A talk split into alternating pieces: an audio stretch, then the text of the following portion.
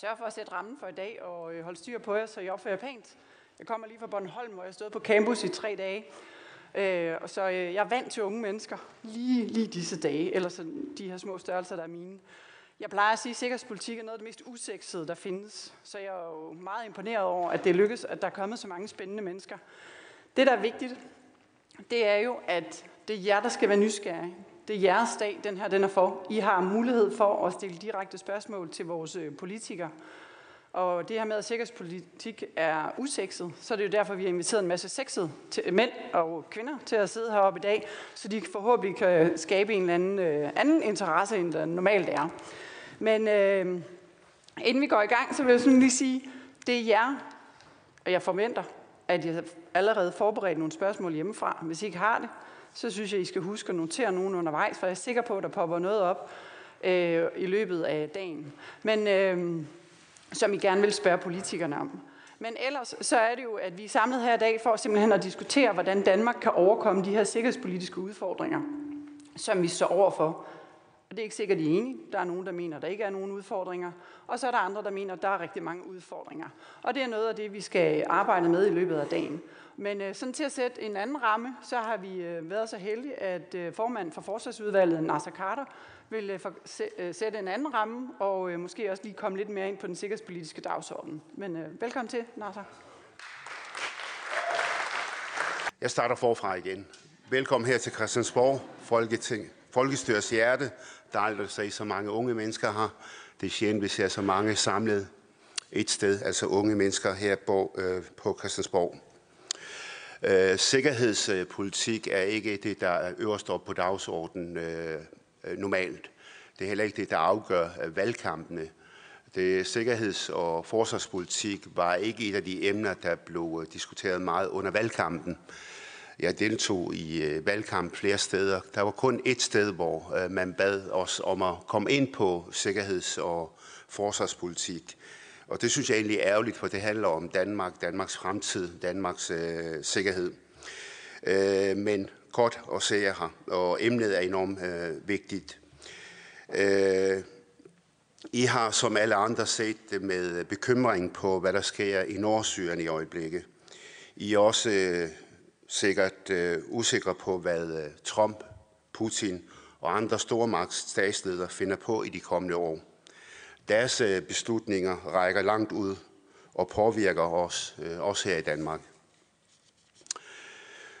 Der er også gang i oprustning og en uforudsigelig udvikling i det arktiske område, hvor rigsfællesskabet har mange øh, interesser.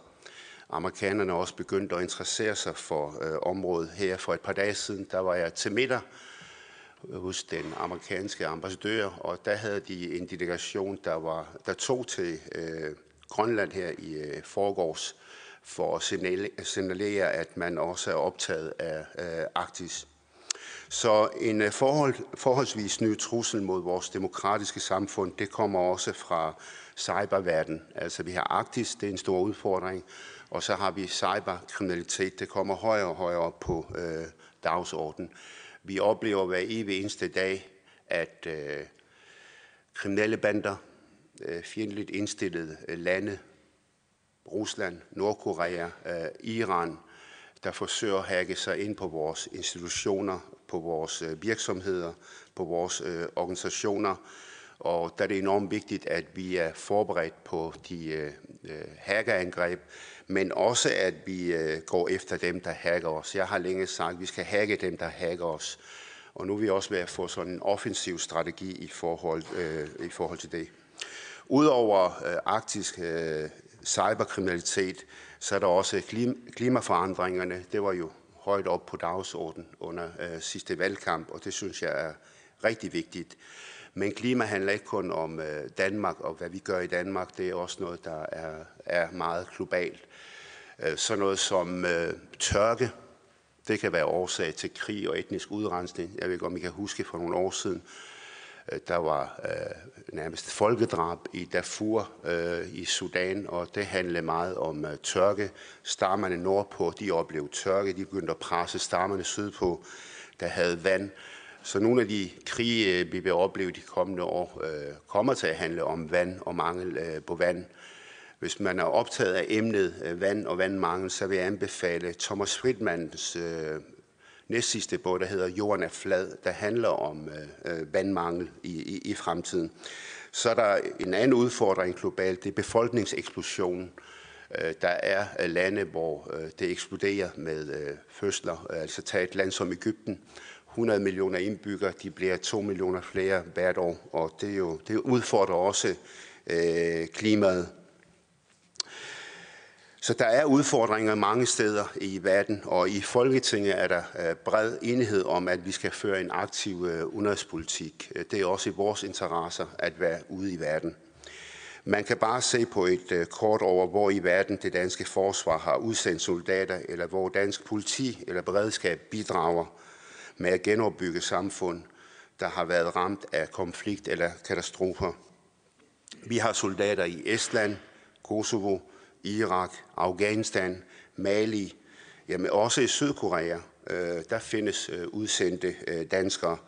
Det siger noget om, øh, hvor vigtigt et emne forsvars- og sikkerhedspolitik er. Jeg er selv øh, vokset op i en tid, hvor al forsvars- og sikkerhedspolitik handlede om under den kolde krig om rivalisering mellem øst og vest. Det vi frygtede allermest, det var atomkrig imellem øst og øh, vest, mellem Sovjetunionen og USA. I dag står vi ikke over for den samme trussel om atomkrigs øh, totale udslettelse af verden. Til gengæld kommer truslerne mod os øh, flere steder fra, og det er øh, sværere at forudse, hvordan de kan ramme os. Øh, det danske forsvar har siden den kolde krig, de er blevet omstillet fra at være et forsvar, der har meget fokus på Danmark og de danske grænser og nærområderne, til også at skulle forberede sig på at forsvare Danmark mod angreb fra øst Øh, til, altså fra at gå derfra forsvar, øh, forsvar Danmark mod øh, angreb fra øst til et forsvar, der kan sendes ud i verden og bidrage til konfliktløsning og til at forhindre, at konflikter spreder sig til vores del af verden. Blandt andet derfor øh, var vi med i krigen mod islamisk stat i Irak øh, og øh, Syrien. Øh, det er også i vores interesse at, øh, at øh, sørge for, at øh, de ikke udbreder deres ideologi, for det kan i sidste ende ramme os. Samtidig betyder situationen i Østersøregionen og i Arktis og Ruslands ageren i vores nærområde i de senere år, at vi nu igen skal til at fokusere på at kunne håndhæve vores suverænitet og forsvare kongerigets øh, grænser. Derfor har et bredt flertal i Folketinget indgået et øh, forsvarsforlig, hvor vi giver forsvaret flere penge og moderne materiel. Det er vigtigt for os, at det danske forsvar kan udføre dets mange opgaver, både herhjemme og i udlandet på bedste vis. Alt i alt er det sikkerhedspolitiske verdenskort eh, anno 2019 en brådet størrelse, og det gør det både interessant og vigtigt at debattere forsvars- og øh, sikkerhedspolitik. Øh, som politiker er der mange store internationale spørgsmål, man skal tage stilling til, og man skal træffe vigtige udenrigspolitiske beslutninger, som kan have store konsekvenser. Mange af jer, der deltager i dag, kommer til at skulle deltage i debatten og være med til at tage den slags øh, forsvars- og sikkerhedspolitiske beslutninger i de kommende år. Derfor er det et øh, uh, rigtig uh, øh, godt initiativ, synes jeg, at uh, Folk og Sikkerhed har igen uh, taget initiativ uh, til denne konference. Det skal I have øh, tak for. det er anden gang, at vi i Forsvarsudvalget lægger hus til øh, den ungdomspolitiske konference, og det er igen i år et øh, flot program, synes jeg, I har sat sammen. Jeg er sikker på, at I politikere fra partiernes ungdomsorganisationerne vil gå hjem med en følelse af, at I er blevet klogere på den forsvars- og sikkerhedspolitiske dagsorden. Og derfor vil jeg sige, øh, lad os øh, komme i gang med konferencen. Det bliver spændende timer, øh, I kommer til at deltage i. Og på vegne af Folketingets forsvarsudvalg øh, byder jeg alle sammen velkommen her på Christiansborg. Så, tak.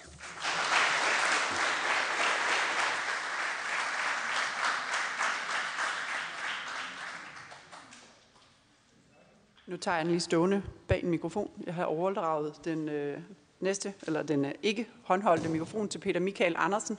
Han er, udover at være advokat, så gemmer han sig også nogle gange bag en uniform og er det, der hedder Oberstløjtnant og reserven, men han er også formand for øh, bestyrelsen i, øh, eller ja, formand for bestyrelsen i Folk og Sikkerhed, og øh, har siden øh, starten af 90'erne, på trods af hans unge udseende, interesseret sig for forsvars- og sikkerhedspolitik.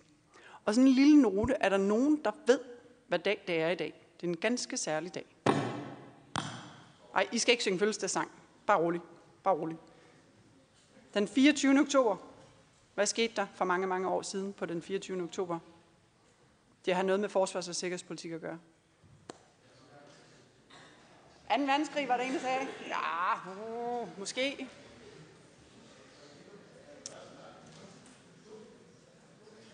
De går med blå hjelm. Ja. FN-dag, lige netop. 24. oktober 1948 blev FN etableret for 71 år siden. Så det er værd at huske, og i dag der må alle, der har været udsendt øh, under FN-flag, gå med deres blå barat eller blå hjelm, hvis de har lyst til det. Peter Michael, værsgo.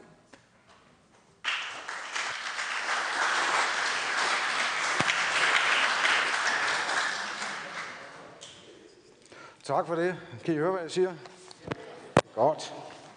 Jeg skal prøve at lade være med at skrætte for meget. Jeg skrætter lidt. Ellers må der komme nogen af ret øh, på mig. Jeg vil gerne supplere Anne øh, Christina og også Nasser Carter og sige øh, rigtig hjertelig velkommen. Vi er simpelthen så glade for, at der er så mange unge mennesker, der interesserer sig for øh, forsvars- og sikkerhedspolitik. For jeg lover jer, det er meget, meget væsentligt i den verden, vi, øh, vi lever i. Det kan også være, at nogle af jer kun er på ordre fra jeres lærer. Det ved jeg selvfølgelig ikke noget om.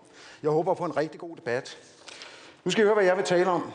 Det er følgende. Jeg er i gang med punkt 1. Så jeg fortæller lidt ganske kort om folk og sikkerhed. Hvem er vi?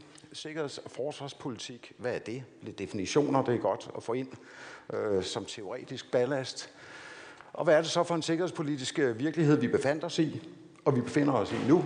Hvordan ser det ud i Østersøregionen? Jeg synes personligt, at Østersøregionen er interessant. Så stiller vi lige lidt skarpt på det. Og hvad har Danmark gjort, og hvad gør Danmark fremadrettet for at imødegå den her øh, situation?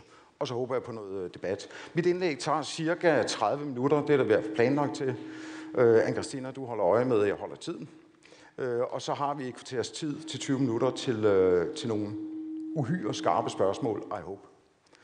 Godt, øh, det her det er mig.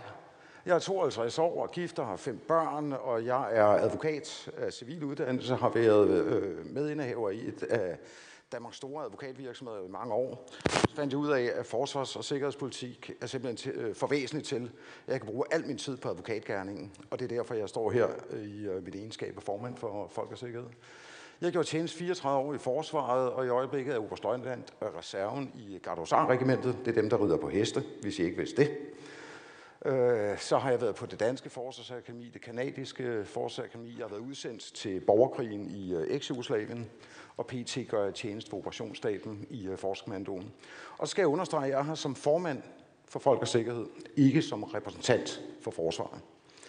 Det er sådan, at øh, dem, der definerer forsvarspolitikken i Danmark, det er politikerne. Og dem, der udmyndter forsvarspolitikken i praksis, det er forsvaret. Så i forsvaret, der gør vi, hvad politikerne beder os om at gøre. Hvis vi bliver spurgt til råds, så svarer vi selvfølgelig på det.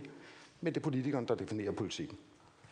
Så er det i hvert fald øh, på bladet. Lige øh, kort om øh, Folk og Sikkerhed. Det er stiftet den 29. oktober 1980 af nogle driftige og forsvarspolitik, øh, forsvarspolitik øh, eller positive erhvervsfolk. Og det var som en folkelig modreaktion på Danmarks fodnotepolitik. Øh, den har I muligvis hørt om, og hvis ikke, så er I velkommen til at stille nogle spørgsmål om det, for det var en meget interessant periode i øh, Danmarks forsvars- og udenrigs- øh, eller sikkerhedspolitik i øh, 80'erne. Vi repræsenterer direkte, og via medlemsorganisationer 60-70.000. Og i dag har vi så et lidt bredere sigte, fordi vi, der står det var satans. Nå, undskyld. Øh, der står vores mission, at vi tænker på samfundet som helhed. Og for de af jer, der ikke ved det, så samfundets robusthed, alle sammen, er bygget på... Ja, jeg bliver aflyttet. Øh, det er bygget på fire søjler. Første søjle, forsvar af hjemmeværnet. Anden søjle, beredskab. Beredskab det er det, der rykker ud, når der er stormflod i Danmark, eller hvis der sker alle mulige andre katastrofer. Så er der nogen, der kan gøre et eller andet? Øh, nej, jeg tror ikke. Jeg får en håndhold. Godt. Så har vi politiet som den tredje søjle. Og hvad er den fjerde søjle? Faktisk den civile sektor, sundhedssektoren, hospitalsvæsenet, øh, telesektoren osv. Det, som får samfundet til at.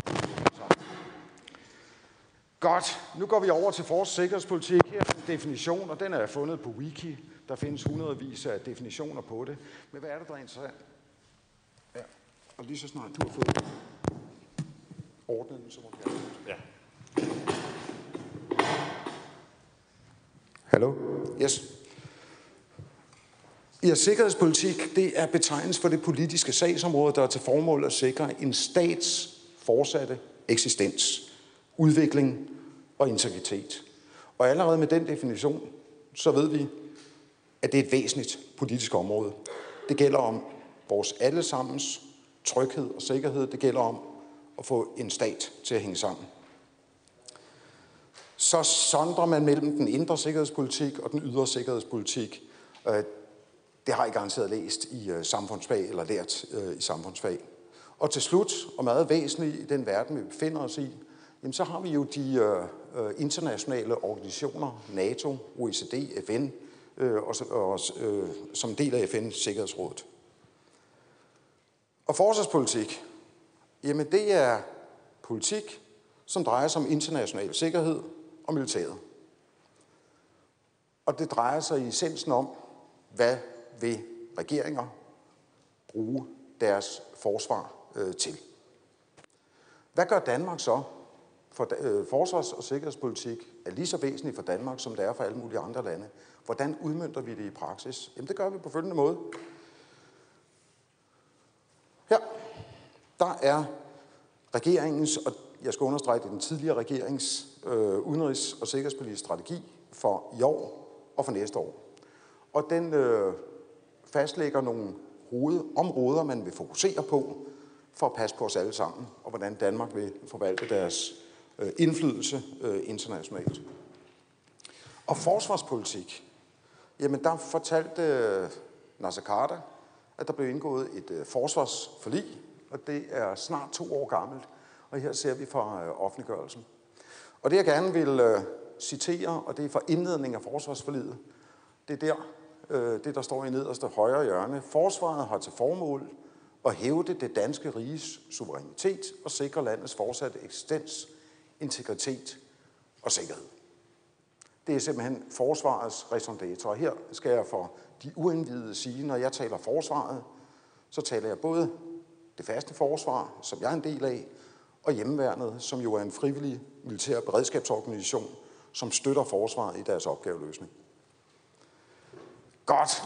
Nu skruer vi lige tiden lidt tilbage. Den kolde krig, har I hørt om den? Yes. Og øh, den startede jo, den startede faktisk, hvad er det for et billede, vi har øverst til højre? Er der nogen, der ved det? Hvem er det, vi har siddet der? Ja, det er Winston Churchill. Yes. Kom. Det er Jalta-konferencen, fuldstændig rigtigt. Og det var faktisk allerede ved Jalta-konferencen, at man lavede den her deling. Man vidste godt, at man ville vinde 2. verdenskrig. Og så øh, tog man de indledende spadestik til at lave en opdeling af Europa efter øh, 2. verdenskrig. Så der har vi Churchill, Roosevelt og Stalin øh, stedende der. Det var en øst-vest-konflikt, og det var vel primært en ideologisk øh, konflikt. Kommunisme mod de liberale øh, demokratier. Varsava-pakten øh, havde vi i øst, og det var Østs pendant til NATO. Og så i vest, så havde vi NATO, og det har vi stadigvæk. Øh, kirker, kigger man på styrkeforholdet mellem NATO og Varsava-pakten dengang, så var Varsava-pakten uhyggeligt stærk. Øh, de havde langt flere kampvogne, langt flere, øh, langt mere, øh, øh, hvad hedder det, øh, militær isenkram, end vi havde i NATO. Så det var virkelig en alvorlig konflikt dengang med jerntæppet, som vi nok har hørt om, der gik ned gennem øh, Europa. Da jeg startede i forsvaret i 85, der var den kolde krig, vi beskæftigede os med. Alle, der gjorde tjeneste i forsvaret, herunder et hav af værnepligtige, de havde en mødebefaling, så de vidste, at lige så snart de fik besked på det, så vidste de, hvor de skulle stille, øh, og inden for hvilket tidsrum de skulle stille, og vi kendte vores opgave. Og det her det er ikke nogen militær hemmelighed mere. Jeg var chef for et øh, infanterikompani. Jeg skulle ud på Sprogø. Der skulle jeg ligge og passe på øh, både det, øh, øh, på brofesterne øh, over øh, Storebæltsbroen. Så det var min konkrete opgave sammen med de folk, jeg havde kommandoen over den, øh, dengang. Øh, på tilsvarende vis lå der i Østtyskland og i Polen mange soldater, mange enheder, som havde én opgave. Hvad var det? Det var angribe Danmark. Det var situationen. Og så var der nogle peaks i denne her øh, konflikt. Vi havde Berlinmuren i øh, 61, og øh, er nogle af jer, der ved, hvad det der billede, der er lidt skråt, er? Hvem er det, der står og taler? Ich bin ein Berliner. Kom on. Come on. Ja, det er John F. Kennedy, fuldstændig rigtigt. Og det var jo en meget, meget berømt tale, han holdt. Kun fem måneder før han blev øh, dræbt i, øh, i øh, Dallas, eller i øh, Texas, øh, hvor, øh, og det var efter Berlinmuren var øh, øh, opført i 61. Så kom Kuba-krisen i øh, 62, som var ganske kort tid herefter. Øh, og det var, øh, i har nok set, eller nogen af jer har set den film med Kevin Costner, der hedder 13 Days. Hvis ikke I har set den, så vil jeg gerne opfordre jer til at se den, for den stiller skarp på de 13 dage i oktober, hvor verden var lige på randen af atomkrig. Så havde vi Able Archer, det er der ikke særlig mange, der kender til. Øh, det er det lille billede, vi har i nederste højre hjørne. Øh, det var en kæmpe NATO-øvelse, som foregik i øh, Belgien øh, Og der er der nogen, der påstår, at der var, øh, der var verden også på randen af atomkrig på grund af misforståelser. Russerne troede, at den her NATO-øvelse, at det var, et forberedt, øh, det var en forberedelse til et atomangreb mod Rusland. Hvis der var sket noget miskommunikation dengang, så ved man ikke, hvad der skete. Det var med til historien, at det ikke er alle, der er enige om, øh, om øh, den her øvelses betydning. Og til slut så har vi NATO's dobbeltbeslutning øh, fra 79 til 83. Det var der, hvor Rusland var begyndt at installere nye ups, og moderne mellemdistanceraketter i Østeuropa. Og så sagde NATO, så gør vi det også.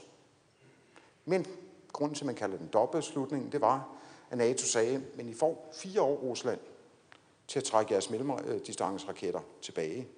Hvis ikke I gør det, så kommer vi og stiller 572 mellemdistanceraketter op, også i Europa.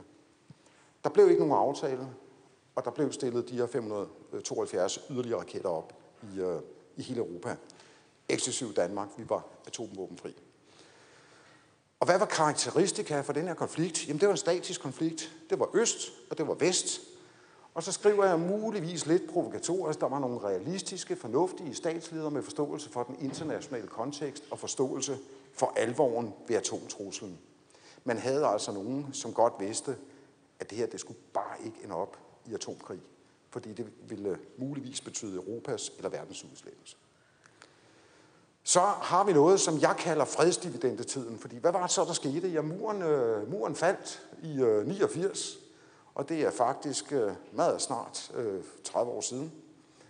Øh, og øh, Sovjetunionen kollapsede, det var i, 2000, eller det var i øh, 1991, og Varsava-pakten blev opløst. Så troede vi i Vesten, nu har hele verden endelig indset om sider, at demokrati er det eneste rigtige. Freden er kommet for at blive.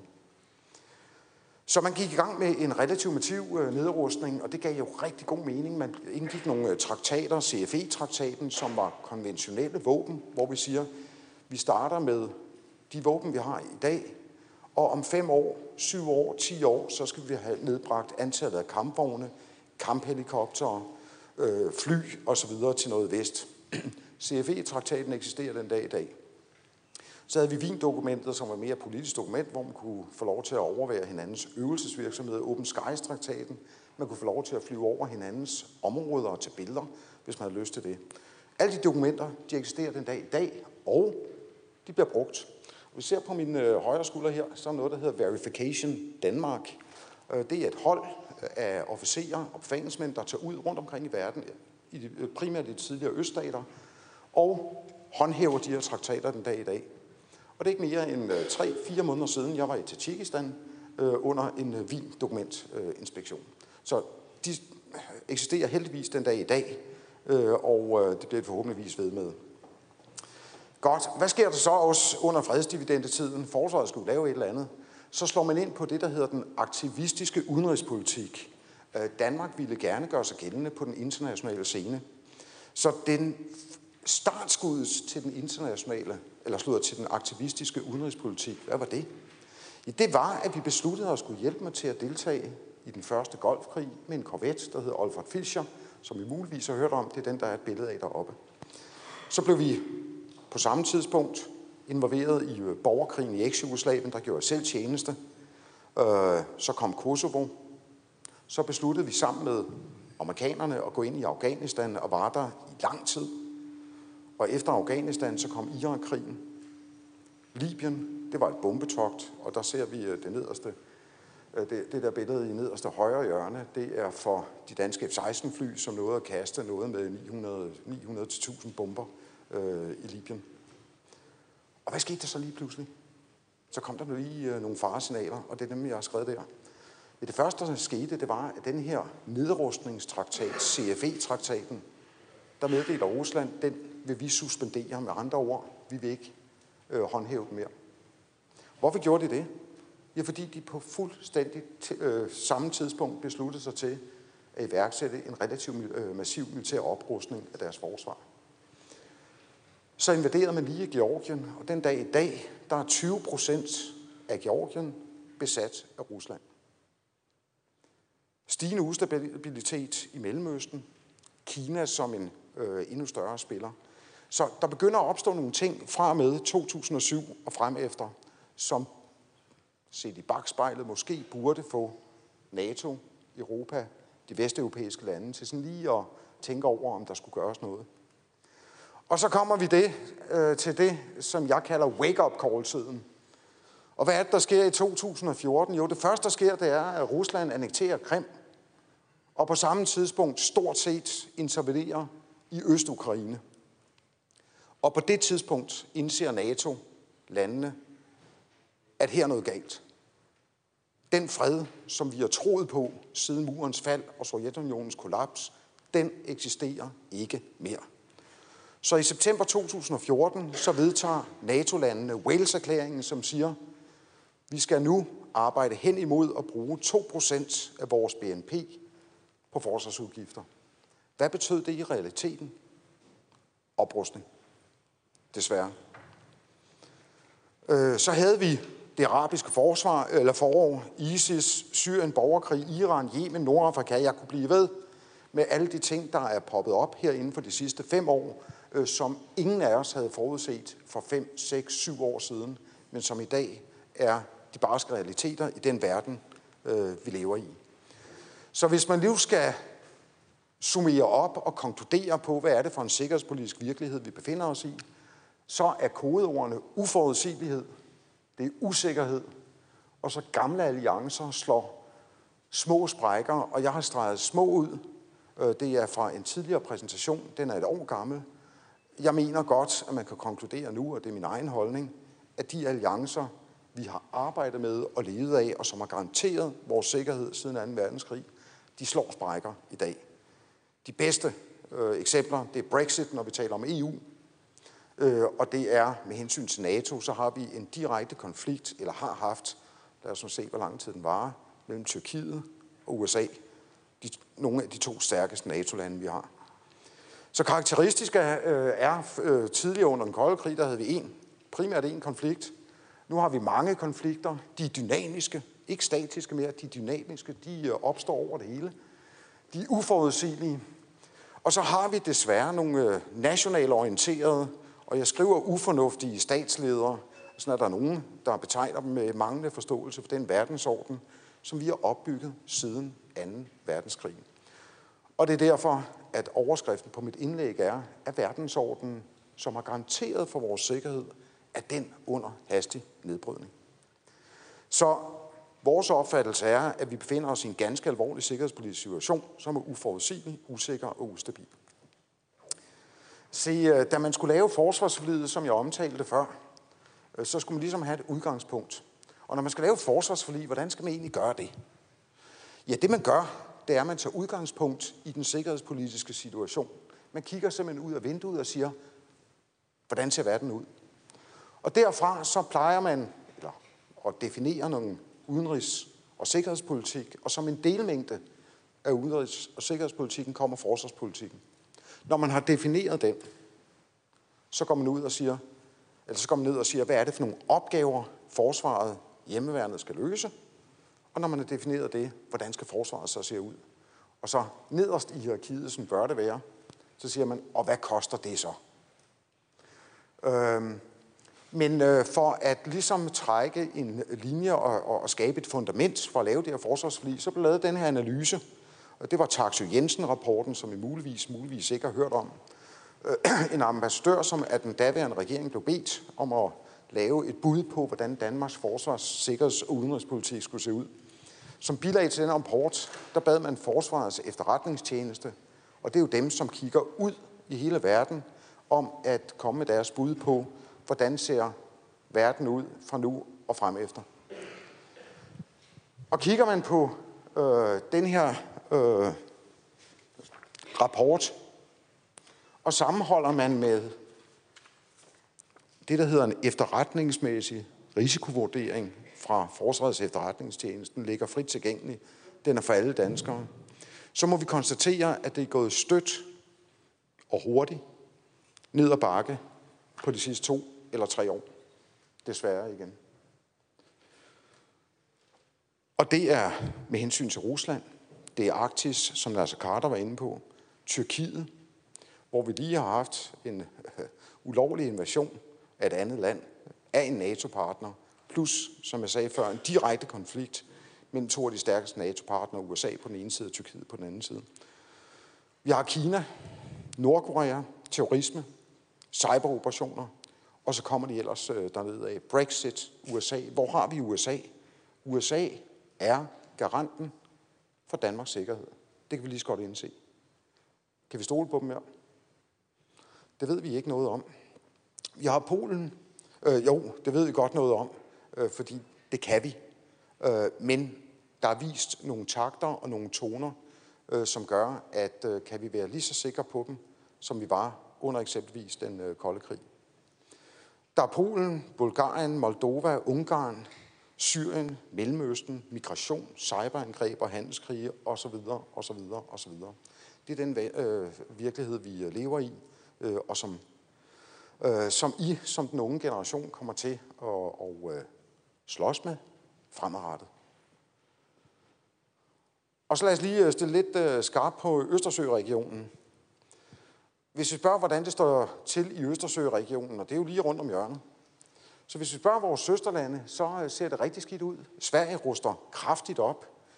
Der blev udgivet en artikel og en analyse her så sent som sidste måned, øh, hvor en svensk forsker har sagt, jorden skælver under vores fødder. Sverige har vågnet fra øh, dvalen og ser nye trusler nær sin egen øh, dørstok. Jeg ved ikke, hvad dørstok betyder. Jo, dørtrin gætter jeg på. Øh, den 17. oktober, det vil sige, det er ikke mere end øh, øh 10 dage siden, Sverige ruster op øh, totalforsvaret øh, og kommer til at øve det både fra nu af og i hele 2020. Og hvad så er totalforsvaret?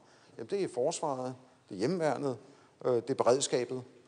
Øh, og som kuriosum kan jeg sige, at Sveriges regering i sidste, uge, øh, i sidste år udsendte en instruks til samtlige familier i Sverige, om at de bør egentlig ligge inde med syv dages forsyninger i tilfælde af et væbnet angreb på Sverige. Har Danmark gjort noget tilsvarende på et tidspunkt? Ja, det gjorde vi faktisk. I 1962, den daværende statsminister Viggo Kampmann skrev ud øh, til samtlige familier i Danmark. Det var Kubakrisen. Øh, noget tilsvarende, men det er ikke sket øh, siden. Men Sverige gjorde det sidste år. 1. oktober, svensk flåde går under jorden af frygt for Rusland. Øh, når de siger gå under jorden, så betyder bare, at de spreder deres flåde og gemmer dem i øh, havne, skærgårde og bjerge osv. Og øh, så sent som for det er tre dage siden, Norge slår arktisk alarm. Russiske fly simulerer angreb. Og det sker altså i vores broderlande. Kigger vi så, øh, jeg skal lige sige, at de her tal, de er, øh, de er alle sammen baseret på open source. Og jeg skal sige, at de er tre års tid gamle, øh, men det er nok ikke helt forkert. Det er, hvad vi har øh, af styrker klar. Danmark 2.500, Sverige 2.000, Norge 3.000 osv. Så har vi Finland, det er ikke helt præcist det tal. der står 530, knap så mange. Tyskland 4, Polen 15.000. Og så kigger vi lige på Rusland. Hvordan ser det ud? Og det samme område, vi taler om. Jamen, de kan lynhurtigt få 65.000 mand klar i det øh, nordlige, eller ja, det nordlige militærdistrikt, og det sydlige 75.000. Og det de kan, og det de øver, det er at flytte mange tropper på kort tid. For det er sådan, man gennemfører militære operationer. Øh, det er forudsætningsskabende at kunne generere militær styrke, sådan at man kan få øh, øh, lagt tyngde øh, det rigtige sted. Så kun Finland og Rusland har faktisk militære styrker til det, vi kalder en konventionel krig. Det er der, hvor man mødes face to face. Nu bliver det lidt mere militaristisk, men jeg håber, I følger med. Deployerbarhed, det er noget med at kunne, hvordan flytter man tropper. Meget væsentligt. Vedholdenhed, dybde, det er, når man kommer i konflikt med hinanden, hvor lang tid kan vi egentlig holde ud? Og det sidste, det er interoperabilitet. Hvordan arbejder vi sammen? Fordi NATO består jo af mange lande, og når vi går i krig eller i konflikt sammen, så skal vi kunne arbejde øh, eller samarbejde. Og det ved I fra gruppearbejde, at det er ikke noget, som bare sker. Det skal øves. Og Rusland øver det, og den her vurdering siger, at de er relativt gode til at flytte tropper. De har en relativt god vedholdenhed øh, dybde, og de er relativt gode til at samarbejde, de forskellige russiske enheder. Hvordan ser det så ud med NATO? Jamen, vi er ret dårlige til at flytte tropper. Øh, det tager 100 år en madpakke. Øh, vedholdenhed dybde. Den her analyse siger, at den er meget lav. Og interoperabilitet, øh, det ved vi faktisk ikke rigtig noget om, for vi øver det ikke ret meget. Der var en stor NATO-øvelse i, øh, hvad hedder det, i øh, Norge sidste år, hvor man selvfølgelig øvede det. Så har vi det strategiske problem i øh, Østersøregionen. Det kan vi se illustreret der. Russerne har jord til luftmissiler, sømålsmissiler, 4. generations fly, som er øh, rigtig gode fly. De har masser af kampvogne, og de har jord til jord øh, iskanter øh, missiler. og ser man, hvor langt de kan række, så, øh, så, ligger, så kan de jo række rigtig langt, øh, mange af missilerne, mange af de, øh, øh det militære isenkram, de har. Øh, også København, øh, og også på den anden side af øh, Jylland. Kigger vi så lidt på øvelsesmønstrene, og jeg vil ikke gå i detaljer her. Det her, den viser, at når Rusland holder øvelse, så sker det med, med rigtig mange soldater. Når NATO holder øvelse, så sker det med relativt få soldater. Så Rusland øver sig på angrebskrig, og også forsvarskrig selvfølgelig. Hvad har Danmark gjort, og hvad gør vi så øh, fremadrettet? Ja, vi lavede det her forsvarsforlig, og det blev til i en rigtig øh, seriøs proces, øh, hvor samtlige forsvarspolitikere var meget bevidste om øh, den ganske alvorlige sikkerhedspolitiske situation, og meget bevidste om deres ansvar. Og det kan vi glæde os over. Det blev en rigtig god start for en tiltrængt genopbygning af dansk forsvar. Det var det behov for. Vi havde i de forløbende mange, mange år kun ført krig i Irak, Afghanistan. Vi havde fået et lille bitte forsvar, som var verdensmester. Vi havde verdens bedste soldater til at gå ned og slås med Taliban. Vi var virkelig dygtige til det. Men vi havde overhovedet ikke trænet at slås mod en ligeværdig modstander. heller, heller ikke i vores nære område. Og det er det, som dansk forsvar i dag er i gang med at omstille sig til. Der har lige været en kæmpe eller en brigadeøvelse i Oksbøl med deltagelse af 2-3.000 soldater, hvor man øvede øh, krig mod en ligeværdig modstander. Og Taliban var ikke en ligeværdig modstander. Det er skridt i en rigtig, rigtig retning, men spørgsmålet er, om skridtet er langt nok, og om det går hurtigt nok. For den sikkerhedspolitiske virkelighed og alvorligheden, den har vi lige nu, lige her, i dag. Men dansk forsvar er under genopbygning, og det vil tage år, før vi er i mål med det. Og for dem, der er interesseret, øh, interesseret i militært isenkram, så er det en leopardkampvogn, vi har på forsiden af forsvarsforledet. Og det, man har gjort, det er, at man er begyndt at få øh, nye kapaciteter. Kapaciteter, det er et øh, militært udtryk for, hvad har vi i værktøjskassen? Blandt andet er vi i gang med at lave en brigade. Det er en enhed, som består af ca. 4.000 soldater. Det er så hæren. Panserværn, det er våben, der kan skyde kampvogne. Luftværn, det er våben, der kan skyde fly ned fra himlen. Missiler til frigatter, ubådserkendelser, bekæmpelser osv. Vi er igen begyndt at fokusere en smule på vores hjemlige forsvar. Vi har jo gennem 20 år eller længere sagt, at der er ikke nogen konventionel trussel mod dansk territorium, og det har været rigtigt, fordi vi er, vi er jo ikke blevet angrebet. Dengang jeg startede i forsvaret, så var det, vi øvede, og vi øvede intet andet end et angreb på Danmark. Det har man ikke gjort i lang tid. Så øh, det, vi, øh, det vi begyndte at kigge på igen, vi har styrket værnepligten, øh, gennemførelse af reserven, sådan en som jeg selv, øh, og reserveenheder, brigaden og øh, så videre. Jeg holder mig simpelthen inden for tiden. Øh, jeg har nogle diskussionsemner, som jeg vil komme tilbage til, øh, men jeg vil bare sige, eller afslutte med de her to slides. Security is like oxygen. You tend not to notice it until you lose it. Og det var måske den eye-opener, som skete for NATO og for Danmark i 2014, at sikkerheden, som vi troede var der, den var væk. Og så har jeg et gammelt citat fra en, øh, fra en gammel romer, som skrev en bog. Er der nogen, er der nogen af jer, der er ny, eller gammelsproglige? Er der nogen af jer, der har haft latin? Er der nogen, der ved, hvad det betyder? Nej. Yes? If you want peace, prepare for war. Øh, jeg siger ikke, at det er rigtigt. Jeg har stillet spørgsmålstegn ved det. Men en sandhed er der nok i det, fordi hvad er det, vi bruger forsvaret til? Er det til at føre krig? Nej, forhåbentligvis ikke. Det er til at afskrække nogen for bare at finde på at føre krig mod os.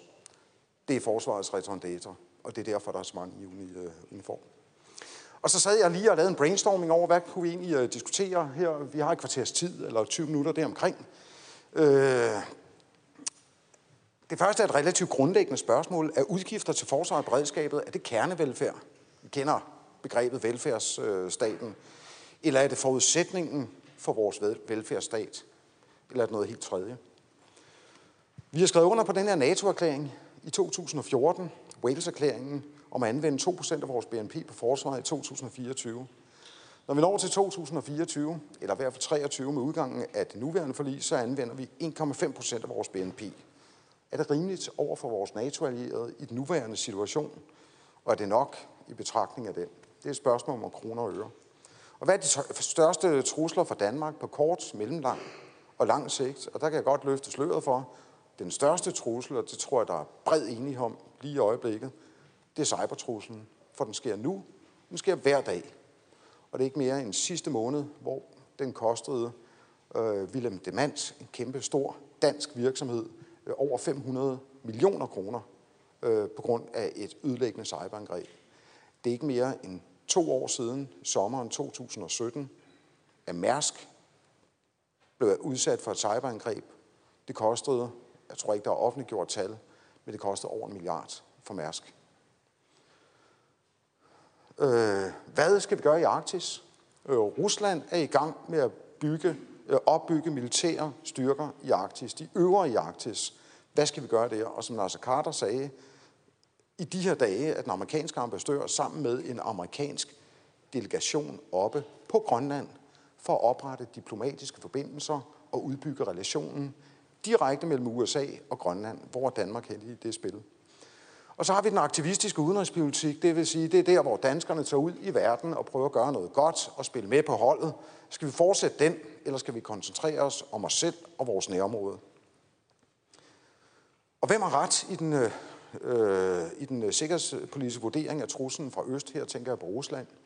Det vi kan konstatere helt nøgternt, det er, at Danmark ser øh, anderledes på truslen fra Øst. Vi synes, den er alvorlig, vi ser bare anderledes på den og agerer anderledes end vores øh, søsterlande, Norge, Sverige, Finland og i særdeleshed Baltikum øh, gør. Hvem har ret? Og så et lidt kontroversielt spørgsmål. Kønsneutral værnepligt i de her MeToo-tider. Øh, og der er tale om, skal vi øh, tage skridtet fuldt ud og sige, at værnepligt i Danmark, det er både for mænd øh, og kvinder. Øh, eller øh, skal vi blive, hvor vi er? Og der er rigtig mange andre emner, vi også kan drøfte. Så vi har et øh, kvarters tid, og øh, skal jeg blive på podiet? Vil du styre slagets gang, eller skal jeg gøre det, eller hvad? Jeg tænker, at øh, vi lige starter med at rejse os op alle sammen. Bare lige, øh, bare lige et kort øjeblik. Så bare lige sådan lige små lette hop på stedet. Jeg kan lige se, der er nogen, der er ved at være lidt tunge i hovedet. Der er nogen, der har været tidligere op. De kommer helt op fra Frederiksværk af. Stræk jer. Armen er godt op over hovedet. Virkelig. Topfedt. Bare sæt jer ned igen. Tusind tak. Tusind tak til Peter Michael. Men øh,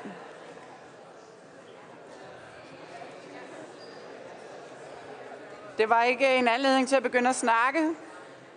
Det var lige for at få øh, gang i blodomløbet. Man kan hurtigt øh, komme til at lukke for blodomløbet, så fødderne falder i søvn og hovedet falder i søvn.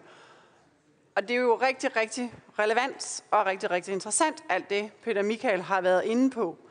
Øh, men det kan også virke abstrakt og fjernt, når man går i øh, 2G, 3G. Øh, fordi hvad, hvad rager det mig? Jeg bor jo i et af verdens mest trygge og sikre samfund. Jeg kan cykle hjem fra skole, jeg kan putte strøm, øh, øh, når min iPhone løber tør øh, for batteri. Øh, jeg kan gå trygt på internettet, tror jeg i hvert fald. Så er det her overhovedet noget, der interesserer jer, forsvars- og sikkerhedspolitik? Skænker I det en tanke i jeres dagligdag? At russiske fly de kommer ind over dansk luftrum hver anden dag.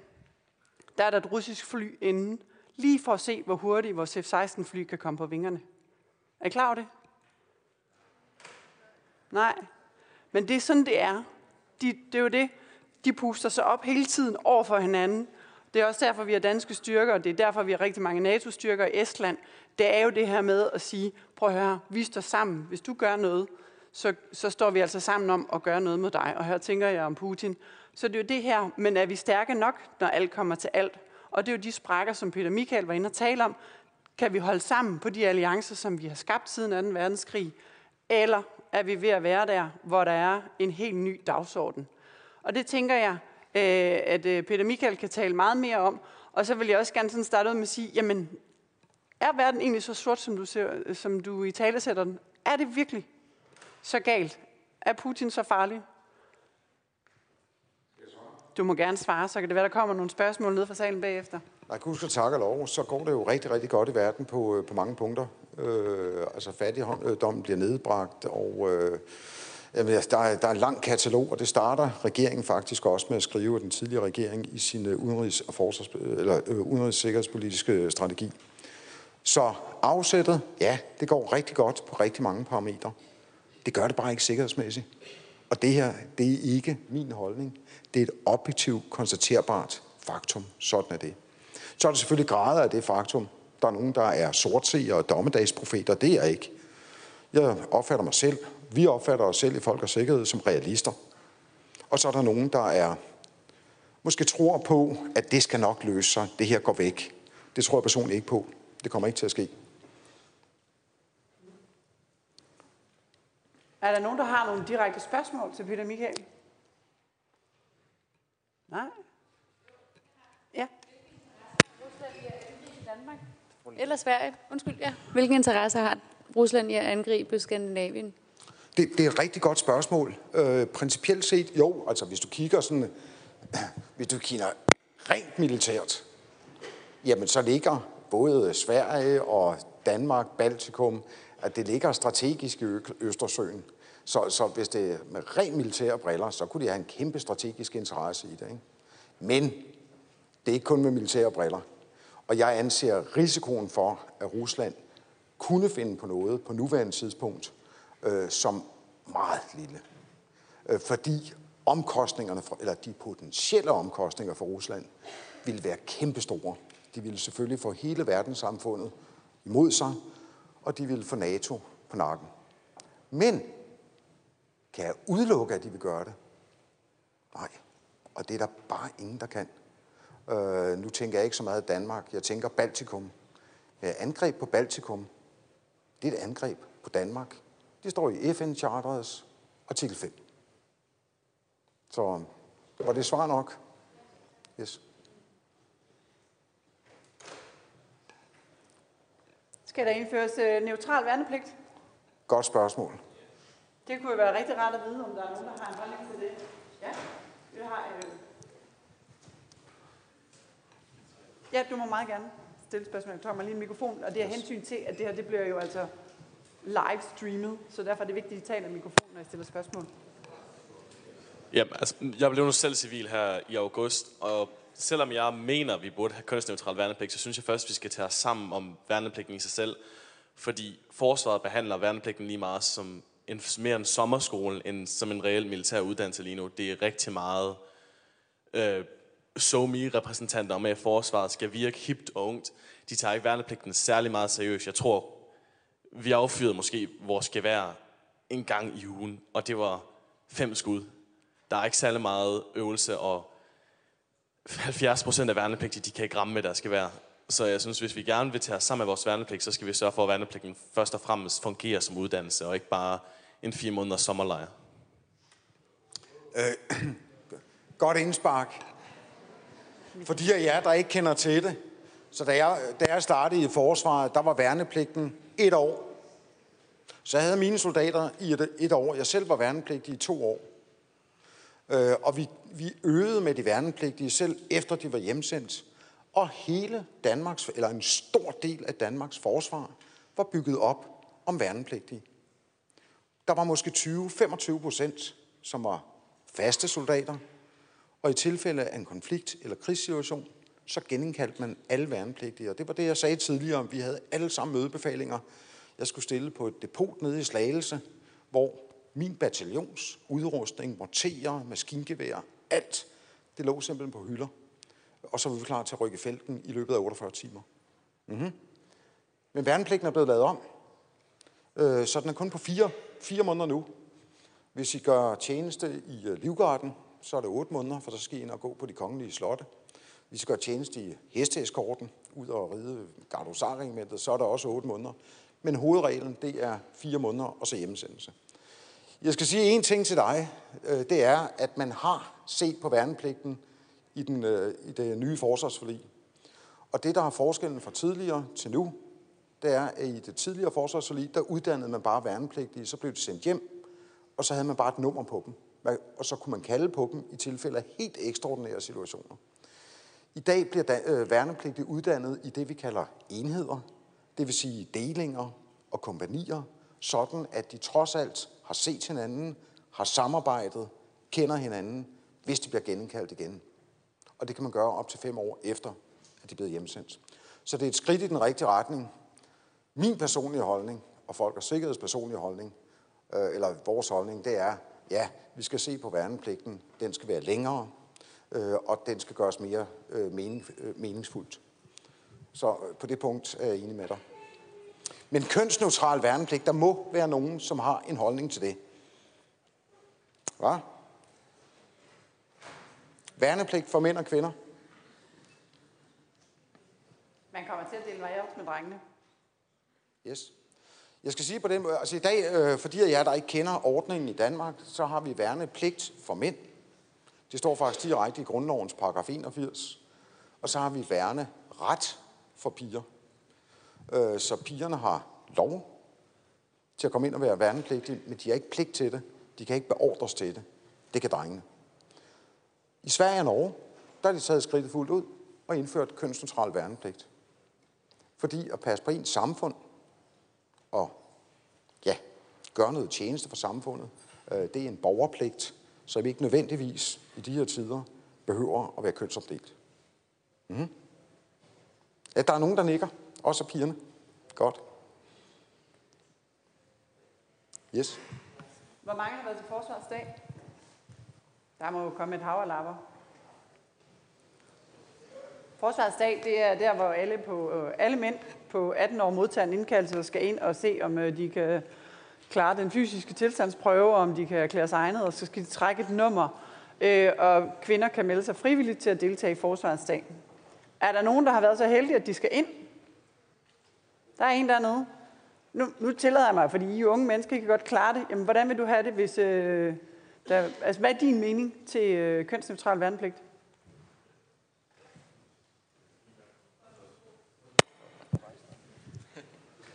Altså, det, er ikke, det er ikke noget, jeg sådan har så super stærk holdning til, synes jeg. Altså, jeg synes, det er fint nok, hvis kvinder også skulle ind, tror jeg. Altså, det er ikke, jeg tror ikke, det er så stort problem for mig, at det, ja, jeg er lidt ligeglad egentlig. Nej, men tusind tak. Ja, men det er jo dejligt, der er en, der kommer med noget.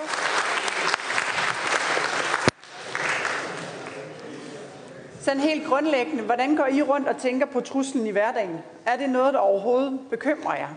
Eller lever I bare det vilde liv som unge mennesker? Ja, der er en der. Ja.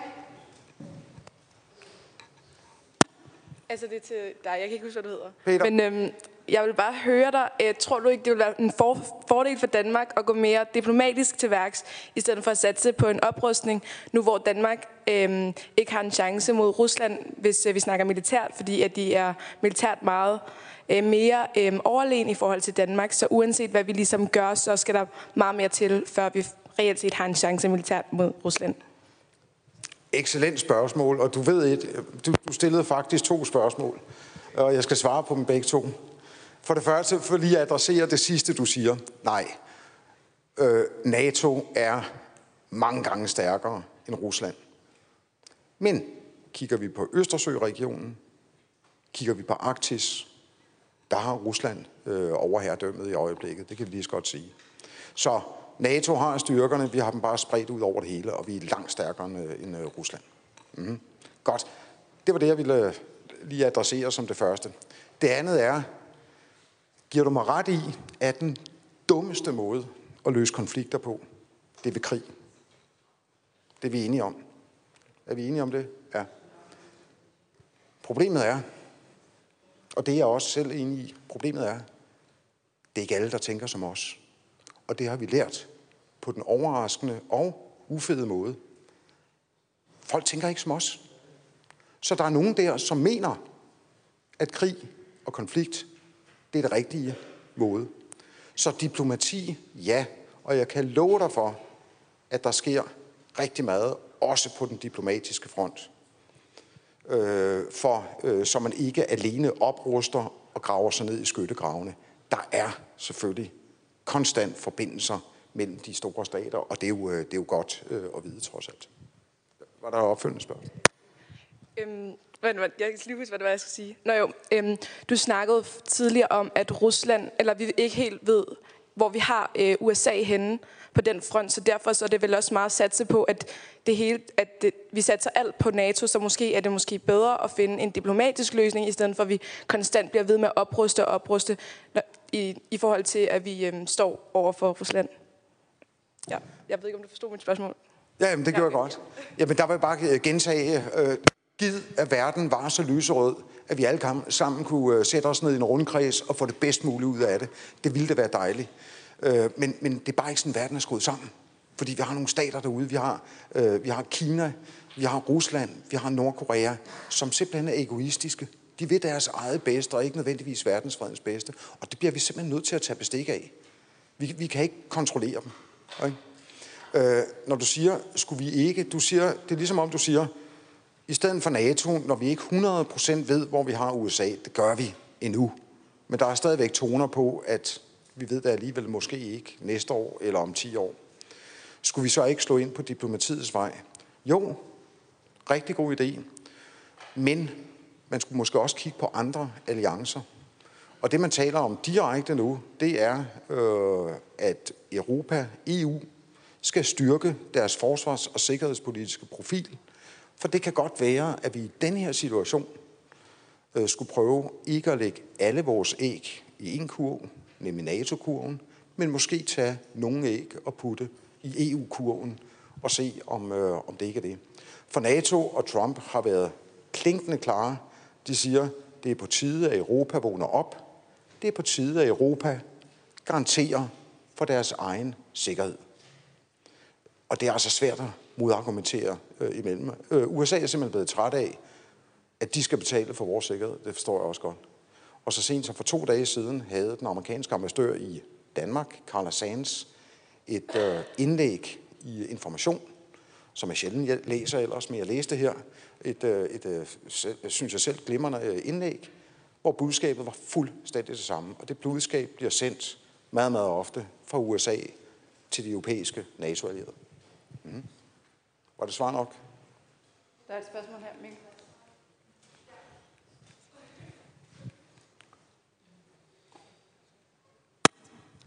Hej.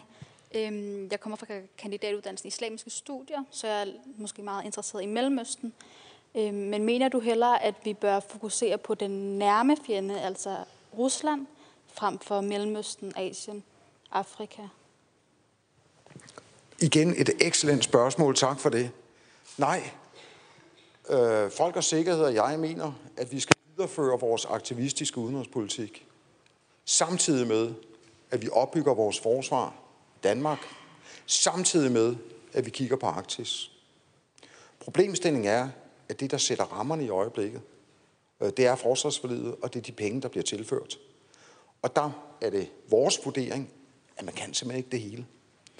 Så jeg synes måske, man skulle overveje et stykke tid at skrue ned for plusset øh, med hensyn til den aktivistiske udenrigspolitik, med henblik på at opbygge det her herhjemme, som har været forsømt. Og så, når det hele er i balance herhjemme, så kan man skrue op for den igen. Det er den ene mulighed. Og den anden mulighed, man kan gøre, det er jo at åbne op og sige, at vi fik ikke tilført nok midler øh, til forsvarsforledet. Vi bliver simpelthen nødt til at komme med nogle flere penge, for vi ønsker at videreføre den aktivistiske øh, udenrigspolitik. Man kan ikke det hele. Så simpelt er det. Og der er kun de rammer, der er. Og så sent som øh, for øh, det, jeg siger her, jeg havde et indlæg om det i øh, det netmedie, der hedder Altinget, øh, så sent som den 10. oktober, hvor jeg lige præcis skrev om det der, og siger, vi kan ikke det hele. Så enten skruer vi ned fra ambitionerne, eller også skruer vi op for pengekassen. Der er de to muligheder. Og i mellemtiden, så bliver det en balancegang, fordi politikerne ønsker øh, at bruge dansk forsvar aktivt, og det synes vi er en rigtig god idé, fordi vi har bevist vores værd derude. Det skal også bare hænge sammen. Mm. Og vi ser fu- fuldstændig sammen med politiet. Så skulle løse grænseopgaver, bevogtningsopgaver osv. Og hvad er konsekvensen af det? De kommer ikke ud, når vi har indbrud i vores hjem. For de har simpelthen ikke personel personale til det. Man kan ikke dele. Var det svar nok? Yes. Ja, tusind tak. Øh, de to øh, emmer, Martin og Morten, er lige nede at stemme, så derfor er vi sådan en lille smule forsinket. Men øh, i forhold til det her lige med den aktivistiske udenrigspolitik, det er jo noget, vi alle sammen øh, hører om. Øh, vi ser dem, der kommer hjem og er kommet til skade, og vi hører de kedelige historier om folk, der dør. Øh, men men øh, det er sådan den, den personlige oplevelse, som vi kan sidde og have. Men det giver jo også noget. Det gør jo en forskel rundt omkring i verden, biler vi os ind. Øh, og måske gør det også rent faktisk. Så derfor er det som at sige, hvad er jeres holdning? Skal Danmark fortsætte den her aktivistiske udenrigspolitik? Er det en god idé, at vi stiller op øh, og sender folk øh, op øh, F-16-fly afsted til Syrien og kaster bomber?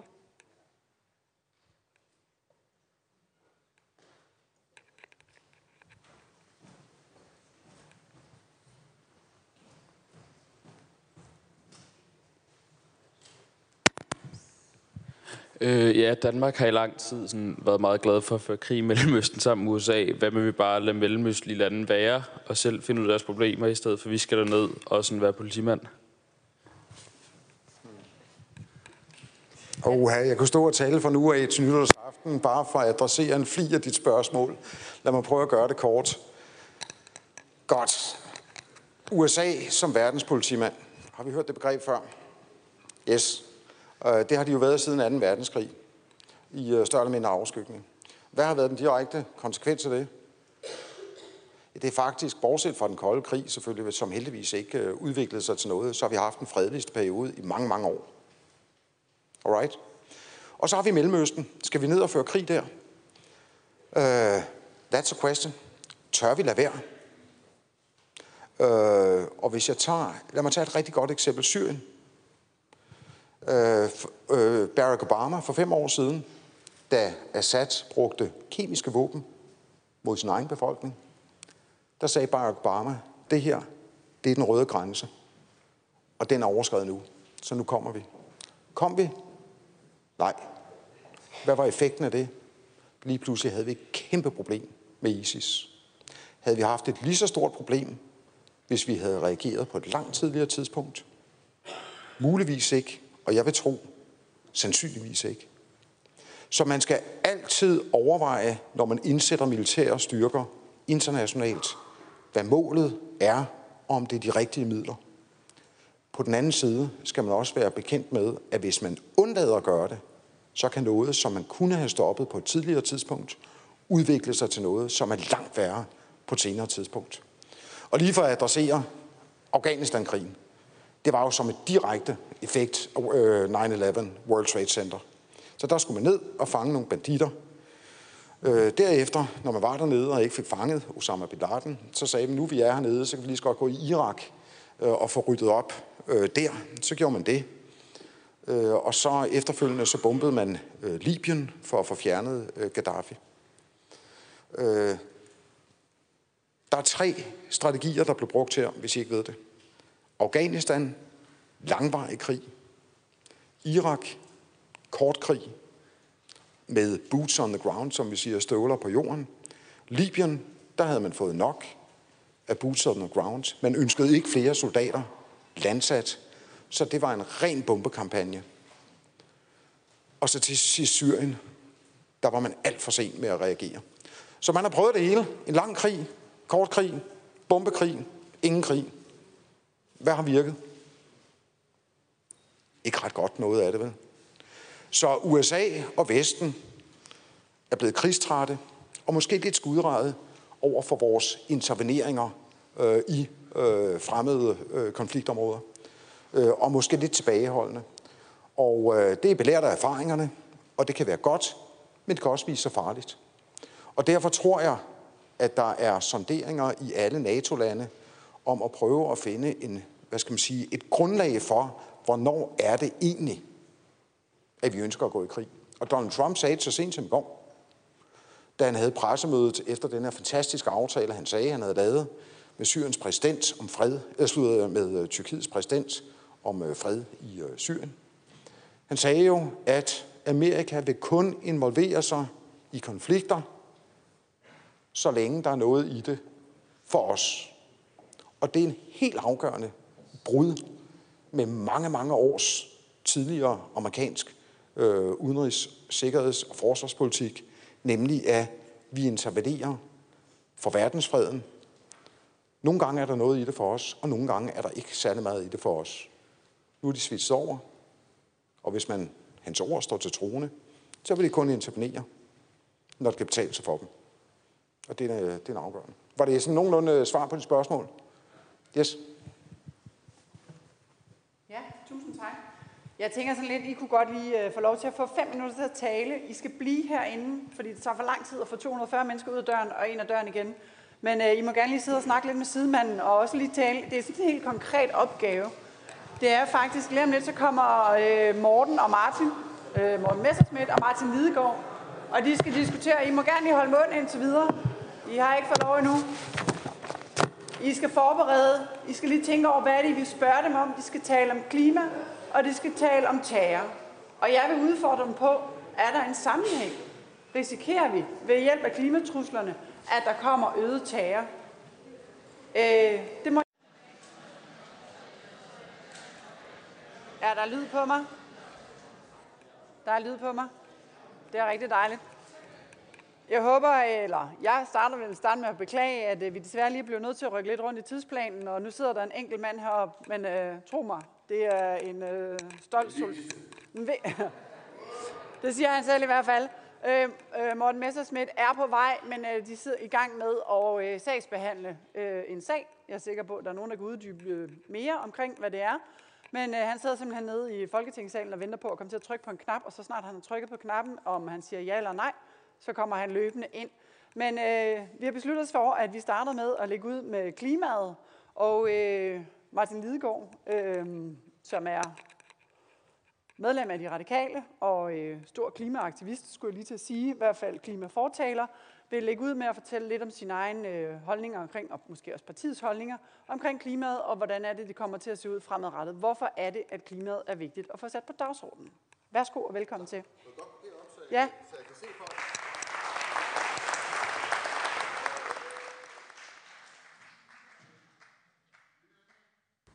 Den virker nu. Skønt at være her. Øh, I er mit yndlingspublikum, fordi I er den generation, I er. Og øh, temaet er mit yndlingstema. Jeg gik ind i politik for 20 år siden på grund af klimaet. Jeg gik ud Seks år efter og stiftede den grønne tænketank Concito, så blev jeg hævet ind som klima- og energiminister, og senere blev jeg så udenrigsminister og er i dag formand for det, der hedder Udenrigspolitisk Nævn her i Folketinget. Og det er fordi, at sikkerhedspolitik, udenrigspolitik og klimapolitik hænger utrolig meget sammen. Og stakkels Morten, som jeg har kørt valgkamp med øh, i mange uger, og vi er gode til at diskutere, fordi vi er uenige om det meste, men stadigvæk gode venner. Han sidder inde i Folketingssalen, fanget i den fælde, man nogle gange bliver fanget i, nemlig vi troede lige, vi skulle stemme, men i virkeligheden skulle der så diskuteres, fordi nogle af vores kollegaer har hisset sig op og står nu og slås op fra talerstolen, og så sidder resten af salen og venter på, at de skal blive færdige, før man får lov til at stemme. Øh, men han kommer så snart han kan, og vi har aftalt, at jeg godt kunne stå her øh, og starte stille og roligt. Han ved nemlig godt, hvad jeg vil sige, og så kan han komme og øh, give jer en lidt anden version senere. Se, hvis I spørger mig, så er klimaet jo det aller, aller vigtigste politiske tema generelt, og så er det det vigtigste tema også i forhold til sikkerhedspolitik. Hvorfor det?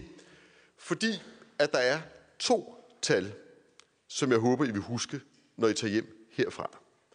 To tal, som fuldstændig vil forandre vores eksistensgrundlag og måde at leve på her i verden de kommende 10-15 år, hvor I vokser op til at tage en uddannelse, stifte familie og få et første arbejde. Det ene tal, det er det, der er sket i verden, siden jeg var på jeres alder, de seneste 30 års tid. Der er kommet 1 milliard flere middelklasseborgere rundt omkring på kloden. 1 milliard flere middelklasseborgere, der har fået et liv, som minder om vores, og altså ikke længere står sultne op om morgenen til en kummerlig tilværelse. Det er på mange måder jo fantastisk, at det er lykkedes. Men det er kommet med en pris. Det er kommet med en geopolitisk pris, fordi denne her vækst er jo kommet primært i Kina, Indien, altså uden for EU, USA og Vesten. Og det har rykket de tektoniske plader i geopolitikken.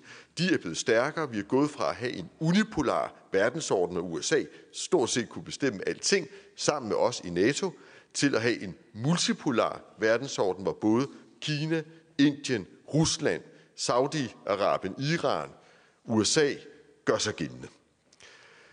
Det er det ene, der er gjort. Men så har der så skabt en klimakrise, fordi koncentrationen af drivhusgasser er gået så alarmerende hurtigt. Og det, der er kravet fra videnskabelig side, og det vi har aftalt at gøre i den såkaldte Paris-aftale, det er jo altså over de næste 10 år bare at halvere udledningerne af drivhusgasser globalt. For det er det, der skal til, hvis man skal nå de her 1,5 grader stigning. I forvejen er temperaturen steget 1 grad. Det er afsindig meget som global middeltemperatur. Hos os er den steget lidt mere. Det fordeler sig lidt ujævnt. 1.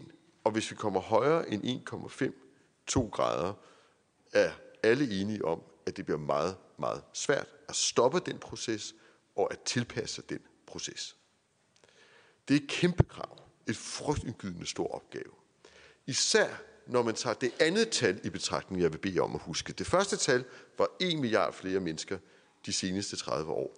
Det andet tal, det er, at nu forventer OECD, den økonomiske organisation, at vi bliver 3 milliarder flere mennesker de næste 15 år. Det svarer til en fordobling af verdens økonomi, målt i BNP. Altså det, der har taget menneskeheden 10.000 år at udvikle af produktion og forbrug og velfærd og velvære bliver fordoblet på bare 15 år. Og det vil, mine damer og herrer, forandre alting. Både når vi snakker geopolitik, og når vi snakker om klima. For det vil sige, at ikke alene skal vi halvere udledningerne på globalt niveau i den periode, men det skal ske samtidig med, at økonomien bliver fordoblet. Det er ikke let. Der er jo lidt håb, og det er, at når økonomien vokser så voldsomt og så hurtigt på så kort tid, så vokser jo også investeringerne i ny teknologi og innovation. Vi har aldrig investeret flere penge i nye teknologier. Og øh, noget af det, vi jo har oplevet i Danmark, det er, at hvis man investerer i de rigtige teknologier, så kan det faktisk gøre en forskel. Og derfor kan man sige, burde i min optik al sikkerhedspolitik og al udenrigspolitik og al dansk politik i virkeligheden handler om, hvordan sikrer vi, at den vækst, der kommer de næste 10-20 år, at den bliver bæredygtig. Bæredygtig i klimamæssig forstand, men jo også socialt, med en mere lille fordeling af goderne i verden, og selvfølgelig også økonomisk, sådan så vi ikke bare har et godt liv i dag, men også kan give os selv og vores børn et godt liv i morgen. Det er i virkeligheden vores tids, jeres generations, helt store spørgsmål, og derfor var sådan en som jeg jo kisteglad over, at det sidste folketingsvalg kom til at handle så meget om klimaet. Nu skal vi så løfte den her kæmpe opgave herhjemme, men også globalt, og der må man selvfølgelig spørge sig selv, hvordan pokker gør man det? Og der vil jeg sige to ting, og nu nærmer vi os noget af det, for jeg tror alt det, jeg har sagt indtil nu. Jeg kan lige tilføje en ting, som jeg ved, Morten også er enig i. Det er perfekt timing, Morten. Øh, jeg har lige stået og sagt, du kender min tale, at klima er det vigtigste, og bla bla bla. Og jeg er kommet til, at det sikkerhedspolitisk øh, også er afsindig vigtigt, fordi en ting, at, som er helt konkret, og som jeg ved, at Morten er enig med mig i, det er, at den afhængighed, vi har af Mellemøsten og Rusland i import af fossile brændstoffer som olie og kul, er en kæmpe sikkerhedspolitisk udfordring i sig selv, udover at klimaet er en sikkerhedspolitisk udfordring. Altså vi importerer i EU hvert år for 300 milliarder euro olie og kul. De penge, de går til diktaturer, de penge, de går til russerne, til at købe våben og gøre livet surt og svært og skabe nye flygtningestrømme.